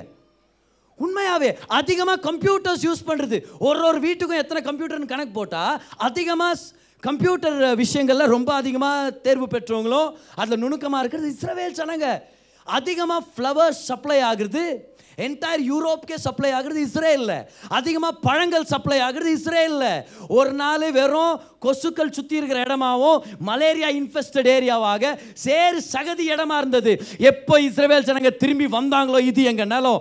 தேவன் எங்களுக்கு வாக்குத்தத்தம் பண்ணதுன்னு சொல்லி கர்த்தரை நம்பி வந்தாங்களோ? கர்த்தர் அந்த இடத்தை செழிப்பாக மாற்றிட்டார் வனாந்திரத்தின் இடத்த சேறு நிறைஞ்ச இடத்த கர்த்தர் அப்படியே செழிப்பாக மாற்றி கொடுத்துட்டார். எப்படி எப்படி இவ்வளோ நல்லா இருக்க முடியும்? இத்தனை சத்துருக்கள் எத்தனை தடவை சுற்றி சுற்றி தாக்கியிருக்கிறாங்க தெரியுமா? பல தடவை. பல தடவை தாக்கியிருக்காங்க. ஆனால் கத்தர் அவங்களை காப்பாற்றி இருக்கிறார் ஏன் உங்களுக்கு இன்னும் கொஞ்சம் நேரத்தில் உங்களுக்கு ஒரு விஷயத்தை நான் காமிக்க போகிறேன் அதுக்கு முன்னாடி யார் யார் அவங்களை கேப்சர் பண்ணியிருக்காங்கன்னு சொல்கிறேன் பாருங்கள் பர்ஷியன்ஸ் ஃபைவ் தேர்ட்டி எயிட் பிசியில் கிரீக்ஸ் த்ரீ தேர்ட்டி டூ பிசியில் Romans six sixty three BC அந்த டைமில் தான் இயேசு கிறிஸ்துவானவர் பிறந்தார். நமக்காக உயிர்த்தெழுந்தார். எல்லாமே Romans sixty three BC Egyptians eight thirty eight AD Arab six thirty six AD Fatimids அப்படின்னு ஒரு கும்பல் nine sixty nine AD Seljuks one zero seven three thousand seventy three AD Crusaders thousand ninety nine AD Mamluks thousand two hundred and fiftieth AD Ottoman Turks நான் சொன்னல கடைசியாக Ottomans அவங்க fifteen sixteen ஏடி அவங்க தான் வந்து என்ன பண்ணிட்டாங்க? முழு ஏரியாவே பாலஸ்டீன் பேர் வச்சுட்டாங்க. அதை தான் வந்து யுஎன் யுனைடெட் நேஷன் ஆர்கனைசேஷன் பிரித்து கொடுத்துச்சு இஸ்ரவேலுக்கு பாலஸ்தீனர்களுக்குன்னு சொல்லி. அப்புறம் தான் இஸ்ரவேல்னு பேரே செலக்ட் பண்ணாங்க. மே பதினாலாம் தேதி ஒரு தேசமாக உருவாகும் போது தான் என்ன பேர் வைக்கிறது தேசத்துக்கு சொன்னாங்க இஸ்ரவேல்னு பேர் வைங்கன்னு சொன்னாங்க. இதுதான் ஒரு மாபெரும் நன்மை பராண்டர் எப்படி பாதுகாத்துக்கிற இத்தனை பேர்கிட்ட? ஏன்? மூணாவது ரீசன் ஏன்? ஏன்னா தேவன் உடன்படிக்கை வச்சிருக்கிறார். நான் உன்னை பாதுகாக்கிறேன்னு சொல்லியிருக்கிறார். சகரியா ரெண்டு அதிகா ரெண்டாம் அதிகாரத்தில் பார்க்குறோம். உன்னை தொடரவன் என் கண்மணியை தொடறேன் தொடறான் அப்படின்னு சொல்கிறார் ஏன்? தேவன் அப்படி பாதுகாக்கிறார் இஸ்ரவேலை. அதனால தான் இஸ்ரவேல் ஜனங்க அவ்வளோ பாதுகாப்பாகவும் நல்லா இருக்கிறாங்க. உங்களுக்கு எப்படி தேவன் பாதுகாக்கிறாருன்னு ஒரு யுத்தத்தை பற்றி உங்களுக்கு எடுத்து காமிக்கிறேன் பாருங்கள் நைன்டீன் சிக்ஸ்டி செவனில் நான் உங்கள்கிட்ட ஏற்கனவே சொன்னது போல் பாலஸ்தீனியன் லிபரேஷன் ஆர்கனைசேஷன் சொல்லி பிஎல்ஓ அப்படின்ற ஒரு கட்சி ஃபார்ம் ஆச்சு பாலஸ்தீனர்கள் மத்தியில். இவங்க எட்டு தேசங்களாக கை கோர்த்து ஒரு யுத்தத்தில் வந்தாங்க. எத்தனை தேசங்கள்? எட்டு தேசங்கள் சும்மா இமேஜின் பண்ணுங்க சின்ன ஒரு நிலம். அதுக்காக எட்டு தேசங்கள் எகேன்ஸ்டா வர்றாங்க. என்னைக்கு தெரியுமா? யோம் கிப்போர் இப்போ அக்டோபர் ஏழாம் தேதி எந்த நாள்? சுக்கோத். சுக்கோத் பண்டிகையோட கடைசி நாள். ஓகே ஆனால் இந்த யுத்தம் நடந்துச்சு நைன்டீன் சிக்ஸ்டி செவனில் நைன்டீன் சிக்ஸ்டி செவனில் ஆறு நாள் யுத்தம்னு ஒன்று இருக்குது. நீங்கள் யூடியூப்பில் போனீங்கன்னா நிறைய டாக்குமெண்ட்ரிஸ் இருக்குது அதை பற்றி சரித்திரத்தையே மாத்திர யுத்தம்னு சொல்லுவாங்க. இந்த சிக்ஸ் டே வார்னு சொல்லுவாங்க. யோம் கிப்போர் வார்னு யோம் கிப்போர்னா டே ஆஃப் அட்டோன்மெண்ட்னு அர்த்தம் பாவ நிவாரண நாள். இஸ்ரேவேலில் ஏழு ஏழு வர ஏழு பண்டிகைகள் இருக்குல்ல அதில் பரிசுத்தமான ஒரு நாள் அதுதான் டே ஆஃப் அட்டோன்மெண்ட் அன்னைக்கு சோல்ஜர்ஸ் நிறையா பேர் அவங்க யூனிஃபார்மில் அவங்க வெப்பன்ஸ் எல்லாம் அவங்க கிட்ட இல்லாமல் ஃபாஸ்டிங் பண்ணி ஜெபம் பண்ணிட்டு இருந்தாங்க. ஆனால் அன்னைக்கு சைரை நடிச்சிச்சு பாருங்க இஸ்ரேல் முழுவதும். இஸ்ரேல் முழுவதும் சைரை நடிச்சிச்சு ஏரோப்ளேன் மூலமாக பிளாஸ்ட் பண்ணுவாங்க. ஒரு குறிப்பிட்ட நம்பர் ஆஃப் பிளாஸ்ட் பண்ணால் யுத்தத்தில் இருந்துட்டோன்னு அர்த்தம். இதெல்லாம் அவங்களுடைய சிக்னல் எல்லாம் ஜெபம் பண்ணிகிட்ருக்குறாங்க அந்த அவங்களுடைய அந்த பண்டிகையினுடைய போட்டு ஜெபம் பண்ணிட்டுருக்குறாங்க. யுத்தத்துக்கு வந்துட்டாங்க. என்னாச்சு தெரியுமா? சுற்றிலும் எல்லா பக்கத்தில் இருந்து சத்ரு உள்ளே வந்துட்டான். இமேஜின் பண்ணுங்கள் ஒரு சின்ன நிலம். எல்லா பார்டர்ஸ்லேருந்தும் சத்ரு உள்ளே இறங்கி வர்றான். எப்படி இருக்கும்? எப்படி இருக்கு? யோசிச்சு பாருங்க. ஒவ்வொருத்தரும் எல்லாம் இறங்கிட்டு இருக்கிறாங்க சைரன் பிளாஸ்ட் பண்ணுறாங்க ஈஜிப்ட் தான் அந்த வாரம் ஆரம்பிக்குது. இப்போ ஈஜிப்டுக்கு வந்து ஒரு ஒரு மாபெரும் பட ஏர்ஃபோர்ஸ் அவங்கள்ட்ட ஃபைட்டர் ஜெட்டுங்க நிறையா இருக்குது. ஸோ இஸ்ரேல் ஜனங்க எப்படி தெரியுமா? ஃபைட் பேக் பண்ணுவாங்க. கர்த்தர் அவங்களோட இருக்கிறான்னு தெரிஞ்சு ஃபைட் பேக் பண்ணுவாங்க. அன்னைக்கு அவங்க ஜெபம் பண்ணிட்டு இருக்கும்போது அவங்க ஒரு போர்ஷன் எடுத்து படிச்சிருக்கிறாங்க. அது பேர் வந்து பராஷா. அவங்க படிக்கிற ஸ்கிரிப்டர் ஸ்கிரிப்சர் பேசேஜ் பேர் என்னது? பராஷா. அந்த பராஷா படிக்கும்போது அந்த வாரம் அவங்களுக்கு கிடைச்ச வார்த்தை என்ன தெரியுமா? எல்லாரும் கிளம்புங்க வெளியே ஓடுங்க ஒரு யுத்தம் வருதுன்னு சொல்லி படிச்சிருக்கிறாங்க. அதே போல அதே போல சைரன் வந்த உடனே எல்லாரும் என்னென்ன ஆயுதத்தை கிடைக்குதோ எடுத்துகிட்டு ஓடி போய் ஃபைட் கொடுத்துருக்குறாங்க. என்ன ஆச்சு நான் சொல்கிறேன் பாருங்களேன். நல்லா கவனிங்க. ஆறே நாள் தான் யுத்தம். ஓ எட்டு தேசங்கள் வருது. எட்டு சேனைகளை எதிர்த்து வருது. ஆறே நாளில் யுத்தத்தில் முடிக்கிறாங்க.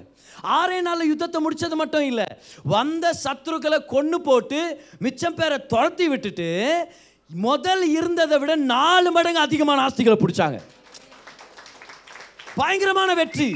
சரித்திரத்தை மாற்றி போட்ட வெற்றின்னு சொல்கிறாங்க ஆனால் உங்களுக்கு ஒரு விஷயம் தெரியுமா? இது வெறும் மனுஷனுடைய கரத்தினால் முடியாது. ஏன்?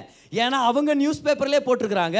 இதில் தேவனுடைய பரலோகத்து சகாயம் இல்லாமல் இதை செஞ்சுருக்க முடியாது. ஏன் தெரியுமா? நான் உங்களுக்கு ஒரு ரிப்போர்ட் நான் உங்களுக்கு படிக்கணும்னு விருப்பப்படுறேன் பாருங்கள் இந்த யுத்தத்தை பற்றி படிக்கிறேன் கவனிங்க. During the six day war Israel won the Golan Heights from Syria Sinai from Egypt, Judean and Samaria and city and holy sites from Jordan's from Israel occupation, it size நாலு மடங்கு அதிகமாயிட்டாங்க இந்த யுத்தத்தை ஜெயிச்சு but those who fought in the war agree that it was more than military genius இது வெறும் military genius இல்லை வெறும் ஒரு பிரேவரி மட்டும் இல்லை அதை விட அதிகமானது என்ன தெரியுமா நல்லா கவனிங்க முதல் விஷயம் முதல் அற்புதம் பாருங்கள் இவங்களுடைய சேனை படை சின்னதாக இருந்தோம் எட்டு சேனை படைகள் அதிகமாக இவங்களை எதிர்த்து வந்தாலும் நல்லா கவனிங்க. என்னாச்சா கர்த்தர் அவங்களுக்கு மாபெரும் வெற்றியை கொடுத்தாராம் அப்போது மேஜர் ஜென்ரல் எசர் வைஸ்மன் அவர் தான் மேஜர் ஜென்ரல் அவரை பார்த்து கேட்டிருக்கிறாங்க. எப்படி சார்? மூணு மணி நேரத்தில் எகிப்தனுடைய எல்லா ஏர்ஃபோர்ஸையும் நீங்கள் அப்படியே தாக்குதல் நடத்தி முடிச்சிங்களே எப்படின்னு பாரு அன்னைக்கு எகிப்தியர்களுடைய ஜெட்ஸ் வந்து அதிகமாக இருந்துச்சு. இஸ்ரேவேல்ட்ட வந்து கொஞ்சம் தான் ஜெட்ஸ் இருந்துச்சு. அதுவும் பழைய பழைய ஜெட்டுங்களாம் இருந்துச்சு. என்ன பண்ணியிருக்கிறாங்க தெரியுமா? இவங்களை காற்றுல பறக்க விட்டா தானே நம்ம நம்மளோட பலவான்கள்? இவங்க ஏர்போர்ட்டில் இருக்கும்போதே இவங்களை தாக்கணும்னு சொல்லி இஸ்ரேல் என்ன பண்ணிட்டாங்க? இமீடியட்டாக இறங்கிட்டாங்க. ஃபஸ்ட் அங்கே போய் என்ன பண்ணிட்டாங்க? அவங்க ஏர் ஸ்ட்ரிப்பில் இருக்கும் போதே ஜெட்டுங்களெல்லாம் அடிச்சு தாக்கி முடிச்சிட்டாங்க. பயங்கரமான டாக்டிக்ன்றாங்க அங்கே எல்லாத்தையும் தாக்கி முடிச்சிட்டாங்க. ஆனால் இவங்க இவங்க பறந்துட்டு இருக்கும்போது கூட நிறைய பேர் இவங்களை தாக்க ஆரம்பிச்சாங்களா? ஆனால் அந்த ஜென்ரல் சொல்கிறாரு நாங்கள் ஏர்போர்ட்டுடைய ஒரு பகுதியில் அடிக்கிறோம். நூற்றுக்கணக்கான ஜெட்டுங்க இருக்குது. ஒரு ஜெட்டை தாக்கும் போது இன்னொரு ஜெட்டுக்கு அவங்க ரேடியோ பண்ணி சொல்லிடுவாங்களே ரேடியோ டெக்னாலஜி இருந்துச்சு. ஆனால் அவர் சொல்கிறாரு இவங்க ஏன் தான் ரேடியோ பண்ணி சொல்லலன்னு தெரில எல்லாரும் எங்கள்கிட்ட அடி வாங்கி ஒன்றும் இல்லாமல் போயிடுச்சு அப்படின்றாரு அவர். ரேடியோ சிக்னலை யாரோ ஸ்கிராம்பிள் பண்ணியிருக்கிறாங்க. யாருன்னு நம்மளுக்கு தெரியும். ஆனால் அவர் சொல்கிறாரு he said simply the finger of God என்னது? த ஃபிங்கர் ஆஃப் காட் அடுத்தது பாருங்கள் அடுத்தது பாருங்கள் அவங்க யூஸ் பண்ணது நிறையா பழைய ஜெட்டுங்களாம். பழைய ஜெட்டு. ஏன்னா யாரும் ப்ரிப்பேர்டாக இல்லையே? சடார்னு உள்ள வந்துட்டாங்களே. பழைய ஜெட்டுங்கள் நிறைய பிரச்சனை இருந்துச்சு அவங்களுக்கு? அதை ஓட்டிகிட்டு இருக்கிறவங்க சொல்கிறாங்களா ஜூன் அஞ்சாம் தேதி நடந்துச்சு பாருங்க இது. அதை ஓட்டிகிட்டு இருக்கிறவங்க சொன்னாங்களா? இந்த ஃபை இந்த இந்த இந்த ஜெட்டு வந்து ரொம்ப பிரச்சனை பண்ணோம். இதை நான் எடுக்க மாட்டோம் வேறு வழி இல்லாமல் எத்தனை அன்றைக்கி ஓட்டின்னு போயின்னு நம்ம. ஏன்னா சத்ருவான தாக்கணுன்றதுக்காக. ஆனால் அற்புத விதமாக கொஞ்சம் கூட அது செயலிழந்து போகாமலும் மால் ஃபங்க்ஷன் பண்ணாமல் சூப்பராக நாங்கள் ஒரு வெற்றியை பார்த்தோம். அப்புறம் சொல்கிறாங்களா ஃப்ளைட்டு அந்த ஓட்டினவங்க ஜெட் ஓட்டினவங்க சொன்னாங்களா எதிரியானவனுடைய ஷெல் எங்களை வந்து அடித்தாலும் அது பிளாஸ்ட் ஆகவே இல்லை. ஷெல்ஸ் எல்லாம் அப்படி தெரியுமா? அது ஒரு தாக்கத்தை இம்பேக்ட் ஆன உடனே அது வெடிக்கும். ஆனால் எதிரியானுடைய ஷெல் வந்து அந்த ஜெட்டை அடிக்குதான். ஆனால் வெடிக்கவே மாட்டேங்குதான். சொன்னால் என்னவோ தடுத்துன்னு இருக்குது என்னவோ தடுத்துன்னு இருக்குது. கர்த்தருடைய கரம் ஆண்டுடைய தயவு ஆண்டுடைய கிருபை. மூணாவதாக பாருங்க. அந்த சிக்ஸ் டே வார் இப்போ நல்லா கவனிங்க. ஒட்டு மொத்தமாக எல்லா பக்கத்துலேருந்து இறங்கிட்டாங்க. ஒரு பக்கம் மட்டும் இல்லை. எகிப்து எங்கே இருக்குது? ஆ செவுத்தில் இருக்குதா? சவுத்தில் இருக்குதா? சவுத்தில் இருக்குது இஸ்ரேல் அங்கே இருக்குது சார் எகிப்து அங்கே இருக்குது. இங்கே மட்டும் இல்லை கலிலேயா கடல் இருக்குது பாருங்க அங்கே சி ஆஃப் கேலலி எல்லா பக்கமும் ஜனங்க சத்ருவான இறங்கிட்டு இருக்கிறான். ஸோ என்ன ஆயிடுச்சு? எகிப்துலேருந்து ஒரு ட்ரக் உள்ளே வந்திருக்குது இஸ்ரேலுக்குள்ளே. அதில் பதினெட்டு சோல்ஜருங்க ஃபுல்லாக அந்த வெடிகுண்டுங்க கன்னுங்க இதெல்லாம் எடுத்துன்னு வந்திருக்காங்க. பதினெட்டு பதினெட்டு சோல்ஜரோட ஒரு ட்ரக் இறங்கியிருக்குது பாருங்க. என்னாச்சு தெரியுமா? இவங்க இறங்குறாங்க இஸ்ரேவேல் படையை சேர்ந்த ரெண்டே ரெண்டு பேர் நின்றுக்கிறாங்களாம் பதினெட்டு பேர் இறங்குற பதினெட்டு பேர் பார்க்குறாங்க ரெண்டு பேர். ரெண்டு பேர் நினச்சாங்களாம் செத்துட்டான்டா நம்ம இன்னைக்கு. ஆனால் அவங்க பார்த்தா சுடவே மாட்டேங்கிறாங்களாம் என்னடா சுட மாட்டேங்கிறாங்களேன்னு சொல்லிட்டு இவங்க என்ன பண்ணாங்க? இவங்க கண்ணை தூக்கிட்டு ஹேண்ட்ஸ் அப் பண்ணோன்னு பதினெட்டு பேர் கை தூக்கிட்டாங்களாம். அப்படியே இவங்களை வளைச்சி பிடிச்சிட்டு வந்து ஒருத்தனை கூப்பிட்டு கேட்டாங்களா? நீங்கள் ஏன்ப்பா சுடல? அப்போ அவன் சொல்லியிருக்கிறான் மை ஆர்ம்ஸ் ஃப்ரோஸ் என் கை ஃப்ரீஸ் ஆயிடுச்சு. நம்ம ஸ்கூலில் விளையாட ஸ்டாச்சு என் கை ஃப்ரீஸ் ஆயிடுச்சு. தே பிகேம் பேரலைஸ் செயலிலேருந்து போயிடுச்சு my all body of was paralyse I don't know why I tell you why ஏன்னா என்னுடைய தேவன் இஸ்ரவேலுக்கு வாக்குத்தத்தம் கொடுத்துருக்கிறார். உன்னை பாதுகாக்குவன் வாக்குத்தத்தம் கொடுத்துருக்கிறார். அவங்க பரிசுத்தமான நாளில் நீங்கள் அவங்கள வந்து தாக்கிடுவீங்களா? கர்த்தர் வாக்குத்தத்தம் கொடுத்துருக்கிறார் இஸ்ரவேல் அவருடைய ஜனம்னு சொல்லி. கமான் அவருடைய ஜனம். இது என்ன மாதிரி நடந்துச்சுன்னா நல்லா கவனிங்க இன்னொரு தடவை என்ன இருக்குது பாருங்க. அதே அதே நாளில் தான். ஒரு பக்கத்துலேருந்து டேங்க்கு உள்ளே வந்திருக்குது. இப்போ டேங்க் நானா தான் ஏதோ தண்ணி டேங்க் இல்லை. பீரங்கி டேங்க் டேங்க் ஃபைட்டிங் டேங்க்ஸ் இறங்கியிருக்குது. எகிப்துலேருந்து பல டேங்க்ஸ் வருது? அவங்களுக்கு நிறைய நூற்றுக்கணக்கான டேங்க்ஸ் இருக்குது. வந்து பார்த்தா இஸ்ரேவேலுடைய வனாந்திரத்தில் ஒரே ஒரு டேங்க் தான் இருக்குதான். நல்லா கவனிங்க. இவங்கள்ட்ட இருக்கிறது நூற்றுக்கணக்கான டேங்க் இஸ்ரேல்கிட்ட இருக்கிறது எவ்வளோ? ஒன்று நூற்றுக்கணக்கான டேங்க் வந்து வெள்ளை கொடி காமிக்கிறாங்களாம். இப்போ யாரோ ஒருத்தர் கேட்டாங்களா என்ன போய் வெள்ளக்கொடி காட்டிட்டீங்களான்ட்டு கூப்பிட்டு லேட்டரா எல்லாம் பிடிச்சிட்ட பேர் கைதிங்களா ரெண்டு பேர் கேட்டாங்களா என்ன வெள்ளக்கடி வெள்ளக்கொடி போய் காமிட்டீங்கன்னு உடனே அப்போ அவர் சொன்னாரா இல்லை நான் டெசர்ட்டை பார்த்தேன் வனாந்திரத்தை பார்த்தேன். அப்படியே எங்கே பார்த்தாலும் டேங்க் மாதிரியே தெரிஞ்சிச்சு எனக்கு. அதனால தான் அவ்வளோ டேங்குங்க மத்தியில் நம்ம டேங்குங்கெல்லாம் ஜெயிக்க முடியாதுன்ட்டு தான் நான் அப்படியே உயிர் காப்பாற்றலான்னு வெள்ளக்கொடி காட்டிட்டேன். இருந்தது ஒரே டேங்க் தான். ஆனால் எனக்கு தெரில ஆண்டர் பரலோகத்துலேருந்து தேவ தூதருங்க அப்படியே டேங்க்கில் வர்ற மாதிரி பண்ணாரான்னு நம்மளுக்கு தெரில தேவன் வாக்குத்தத்தம் பண்ணியிருக்கிறார் சிறவேலை காப்பாற்றுறேன்னு சொல்லி. ஒரு சில சோல்ஜர்ஸ் இந்த வெஸ்ட் பேங்க் சைட்லேருந்து அப்படியே இஸ்ரேலுக்குள்ளே வந்திருக்கிறாங்க பார். நாசரத்து டைபீரியஸ் இந்த பக்கம்லாம் வந்திருக்கிறாங்க. வந்தவங்க நிறைய பெரிய பெரிய படை வீரர்கள் பார். இவங்கெல்லாம் இன்ஃபென்ட்ரி இன்ஃபென்ட்ரினா கால்நடையாக வர்றவங்க. இவங்க உள்ளே வந்துட்டு யாரையும் தாக்காம அங்கேயே நின்றுந்துக்கிறாங்க அப்புறம் எல்லாம் பிடிப்பட்டு துரத்தி விட போடும்போது யாரை கேட்டுக்கிறாங்க இவ்வளோ நேரம் வந்து என்ன நீங்கள் தாக்குதலை பண்ணல? அதுக்கு ஒருத்தர் சொல்லிக்கிறார்ல கலிலியா கடலோரம் வந்தோம். என்ன அருமையான சீனரி அப்படியே பார்த்து அப்படியே நாங்கள் மயங்கி போயிட்டோம் நம்ம. அப்புறம் எல்லார் மேலே ஒரு பயத்தின் ஆவி இருந்துச்சா பாருங்க ஒரு டெரர் இருந்துச்சா? இதெல்லாம் தேவனால் மட்டும்தான் செய்ய முடியும்.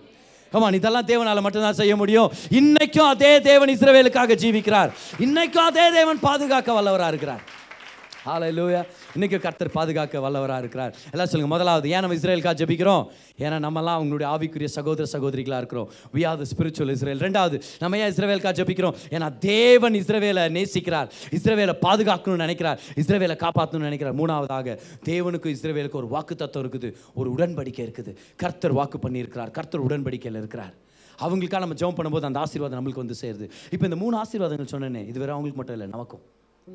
அப்போ கர்த்தர் கர்த்தர் இஸ்ரவேலை நேசிக்கிறார்னு என்ன அர்த்தம்? நம்மை நேசிக்கிறார்னு அர்த்தம். அவர் சொல்றாருல உபாகமம் ஏழு எட்டுல உங்க மேல அன்பு கூர்ந்ததினால் அவர்களை அழைத்து கொண்டு வந்தார். அன்பு கூர்ந்ததினால். காட் லவ்ஸ் இஸ்ரேல் இன்னைக்கு we also love Israel why because God loves Israel தேவனுடைய ஜனங்களா நம்மளும் இருக்கிறதுனால நம்ம இஸ்ரவேல் நம்ம நேசிக்கிறோம். ஸோ இன்னைக்கு மிக முக்கியமான விஷயத்தை நம்ம கற்றுட்டு வரோம் பாருங்க. இஸ்ரவேலுக்காக நம்ம ஜோம் பண்ணலாம். இந்த வாரம் உங்களுடைய தனிப்பட்ட ஜெபத்தில் இஸ்ரேவேலுக்காக ஜபிக்கிறத மறந்துட வேண்டாம். ஒரு ஃபைவ் மினிட்ஸ் நல்லா அந்நிய பாஷையில் ஜெபம் பண்ணுங்க இஸ்ரேவேலுக்காக. இஸ்ரேவேலுடைய கவர்மெண்ட்டுக்காக இஸ்ரவேலுடைய பிரஜைகளுக்காக சிட்டிசன்ஸ் ஆஃப் இஸ்ரேல் அதுக்கப்புறம் ஆவிக்குரிய இஸ்ரேவேலான நமக்காக. அவங்களுக்கு என்ன நடக்குதோ அதை கர்த்தர் நமக்கு செய்ய வல்லவராக இருக்கிறார். இது மிக முக்கியமான விஷயம் பாரு. அதனால தான் இந்த ரொம்ப டிஃப்ரெண்ட்டான டீச்சிங் நான் எடுக்கணுமா இருந்துச்சு. எவ்வளோ பேர் ஹிஸ்ட்ரி கிளாஸ் என்ஜாய் பண்ணிங்க? இந்த மாதிரி ஹிஸ்ட்ரி கிளாஸ் நம்ம கேட்டிருக்க மாட்டோம். ஆனால் இது ரொம்ப முக்கியமான ஹிஸ்ட்ரி சர்ச் ஹிஸ்ட்ரியோட கனெக்டான ஒரு ஹிஸ்ட்ரி இது. நீங்கள் போய் பலருக்கு இந்த செய்தியை நீங்கள் பாஸ் பண்ணலாம். இந்த லிங்கை ஷேர் பண்ணுங்கள் அநேகருக்கு இந்த மெசேஜை பாஸ் பண்ணி நீங்களும் திரும்ப திரும்ப இதை போய் கேளுங்க. இஸ்ரவேல் மேலே ஒரு பற்றுதல் ஒரு அன்பு அதிகமாகட்டும். என்ன கொடூரமாக பற்றி எரிச்சிருக்கிறாங்க தெரியுமா அந்த பிள்ளைகளை? இவங்க வந்து ஒரு வீடியோ ஒரு ஒரு வீடியோ அதை பிளர் பண்ணியிருக்கிறாங்க. அந்த வீடியோவில் அந்த வாலிப பொண்ணோட துணியை கலட்டிட்டு அந்த வாலிப பொண்ணு மேலே ஒரு தீவிரவாதி கண்ணோட இப்படி உட்காந்துனுங்கிறான் பாருங்க. அந்த பொண்ணை கையெல்லாம் கட்டி காலெல்லாம் முறுக்கி சிறு பிள்ளைகளை பற்றி எரிக்கிறாங்க. ஹாஸ்டேஜஸாக கொண்டு போகிறாங்க காரணமே இல்லாமல் உள்ளே வந்து நிறைய விதமான சதிகளை செஞ்சுட்டு இருக்கிறான் ஏன்னா பிசாசனம் வெறுக்கிறான் இஸ்ரவேலை. ஆனால் அவனுக்கு தெரியாது என்னன்னா இஸ்ரவேலை தொட்டால் தேவனுடைய கண்மணியை தொடுற மாதிரின்றது அவனுக்கு தெரியல. ஆனால் கர்த்தர் அவங்கள பாதுகாக்கிற தேவனாக இருக்கிறார். இந்த யுத்தம் முடிகிற வரைக்கும் நம்ம அவங்களோட நம்ம ஜெபம் பண்ண போகிறோம் நம்மளையும் கர்த்தர் பாதுகாக்க வல்லவராக இருக்கார். கவனிங்க நீங்கள் தான் அந்த ஆவிக்குரிய இஸ்ரேல். உங்கள் மூலமாக சாதனைகள் வரும். கர்த்தர் உங்களை நேசிக்கிறார். உங்களை கைவிட மாட்டார். தைரியமாக இருங்க. கைவிட மாட்டார். நீங்கள் ஆவிக்குரிய இஸ்ரவேலாக இருக்கிறீங்க. உங்களோட ஒரு வாக்குத்தத்தம் பண்ணியிருக்கிறார். நம்மோட வாக்குத்தத்தம் பண்ணியிருக்கிறார். நம்மெல்லாம் அவருடைய ஜனங்கள் நம்ம மறந்துடவே கூடாது. இன்னைக்கு காலங்கள் மாறலாம். ஒரு சில சூழ்நிலைகள் மாறி போகலாம். தேவைகள் அதிகமாகலாம். செயலிழந்த நிலைமை என்னைக்காவது நீங்கள் வந்திருக்கலாம். ஞாபகம் வச்சுங்க நீங்கள் இன்னும் கர்த்தருக்கு சொந்தமானவர் நீங்கள் ஞாபகம் வச்சுங்க. See you still belong to God you belong to God நீங்கள் தேவனுக்கு சொந்தமானவங்க. கைவிட மாட்டார். நேச்சுரல் இஸ்ரேலை கைவிடாத தேவன். இஸ்ரேல் ஸ்பிரிச்சுவல் இஸ்ரேலும் கைவிட மாட்டார். ஆட்டு ரத்தத்தினாலும் மாட்டு ரத்தத்தினாலும் வாழ்ந்துட்டு இருந்தாங்க ஒரு காலத்துல. ஆனா இயேசுவின் ரத்தத்தால கழுவப்பட்ட இந்த இயற்கைக்கு அப்பாற்பட்ட இஸ்ரேல கர்த்தர் மறப்பாரா? மறக்க மாட்டார். பர் ஆபிரகாம் ஆண்டு சொல்றார் ஆபிரகாம் உன்னுடைய சந்ததி கடல் மணல் அளவு நான் பெருக்கத்தை கொண்டு வர போறேன். அப்புறம் சொல்றாரு உன்னுடைய சந்ததி வானத்தின் வானத்தின் நட்சத்திரங்கள் அளவு இருக்க போகுது. பார் ரெண்டு விதமான சந்ததி. ஒன்று கடல் மணல் அளவு இன்னொன்று வானத்தின் நட்சத்திரங்கள். இந்த மணல் அளவுன்றது நேச்சுரல் இஸ்ரேல் பூமியை சார்ந்தது பயாலஜிக்கல் இஸ்ரேல் ஆனால் நட்சத்திரங்கள் போலன்னு சொன்னாரே அது ஸ்பிரிச்சுவல் இஸ்ரேல் அதுதான் நம்ம எல்லாருமே. We are the spiritual seed of Abraham கர்த்தர் நம்மையும் பாதுகாக்க வல்லவராக இருக்கிறார். எப்படி இஸ்ரவேலுக்காக தேவன் ஃபைட் பண்ணிட்டு இருக்கிறாரோ நமக்காக அவர் ஃபைட் பண்ணிட்டு இருக்கிறார் உங்களுக்காக அவர் பேசிட்டு இருக்கிறார் உங்க குடும்பத்தை முன்னேற்றணுன்றதுக்காக உங்க வாழ்க்கையில நன்மை கொண்டு வரணுன்றதுக்காக ஒரு நல்ல தகப்பன் உங்களுக்காக வேலை செஞ்சுட்டு இருக்கிறார் மறந்துடாதீங்க. நம்மளாம் ஆவிக்குரிய இஸ்ரேல் அனாதையானவர்கள் இல்லை வெட்டி விடப்பட்டவங்க துண்டிக்கப்பட்டவங்க இல்லை சேர்க்கப்பட்டவங்க. தேவனுடைய வாக்கு தத்தங்களால் சேர்க்கப்பட்டவங்க. தேவன் நிமித்தம் அவருடைய கிருபை நிமித்தம் வாழும்படி தெரிந்து கொள்ளப்பட்ட ஜனங்களாக இருக்கிறோம். ஹாலையிலூயா இஸ்ரேவேலுக்காக எத்தனை பேர் ஜெபம் பண்ணலாம்னு இருக்கிறீங்க? கமல் எவ்வளோ பேர் ஒரு கமிட்மெண்ட் எடுக்கிறீங்க? யுத்தம் முடிகிற வரைக்கும் இஸ்ரேவேலுக்காக நம்ம ஜெபம் பண்ணுறோம் ஏன்? ஏன்னா தேவன் இஸ்ரேவேலுக்காக ஃபைட் பண்ணுறாரு நம்ம தேவனுடைய பக்கம். அதனால் இஸ்ரேவேலுக்காக நம்ம ஜெபம் பண்ண போகிறோம் ஹாலை லூயா கமான் முதல் ரீசன் ஏன்னா தேவன் இஸ்ரவேல நம்ம எல்லாரையும் ஆவிக்குரிய இஸ்ரவேலா மாத்தி இருக்கிறார் நம்ம நம்மளுடைய சகோதர சகோதரிகளுக்காக ஜோப் ரெண்டாவதா தேவன் நம்மை நேசிக்கிறார். இஸ்ரேல் ஜனங்களை நேசிக்கிறது போல. இஸ்ரேல் ஜனங்களை நேசிக்கிறது போல. மூணாவதாக தேவன் ஒரு வாக்குத்தத்தம் பண்ணியிருக்கிறார் அவங்களோட உடன்படிக்கையில் இருக்கிறார். கரங்களை தட்டி கத்திருக்கோம் நன்றி செலுத்தலாம் அந்த நேரத்தில். நல்லா நன்றி செலுத்தலாம். ஹalleluya லூயா on. நீங்க கேட்ட இந்த பாட்காஸ்ட் உங்களுக்கு ஆசீர்வாதமா இருந்திருக்கும். அநேகருக்கு இதை ஷேர் பண்ணுங்க. மீண்டும் அடுத்த பாட்காஸ்ட் உங்களை சந்திக்கிற வரைக்கும் ஞாபகம் வச்சுக்கோங்க. தேவன் உங்களை அதிகமா நேசிக்கிறார்.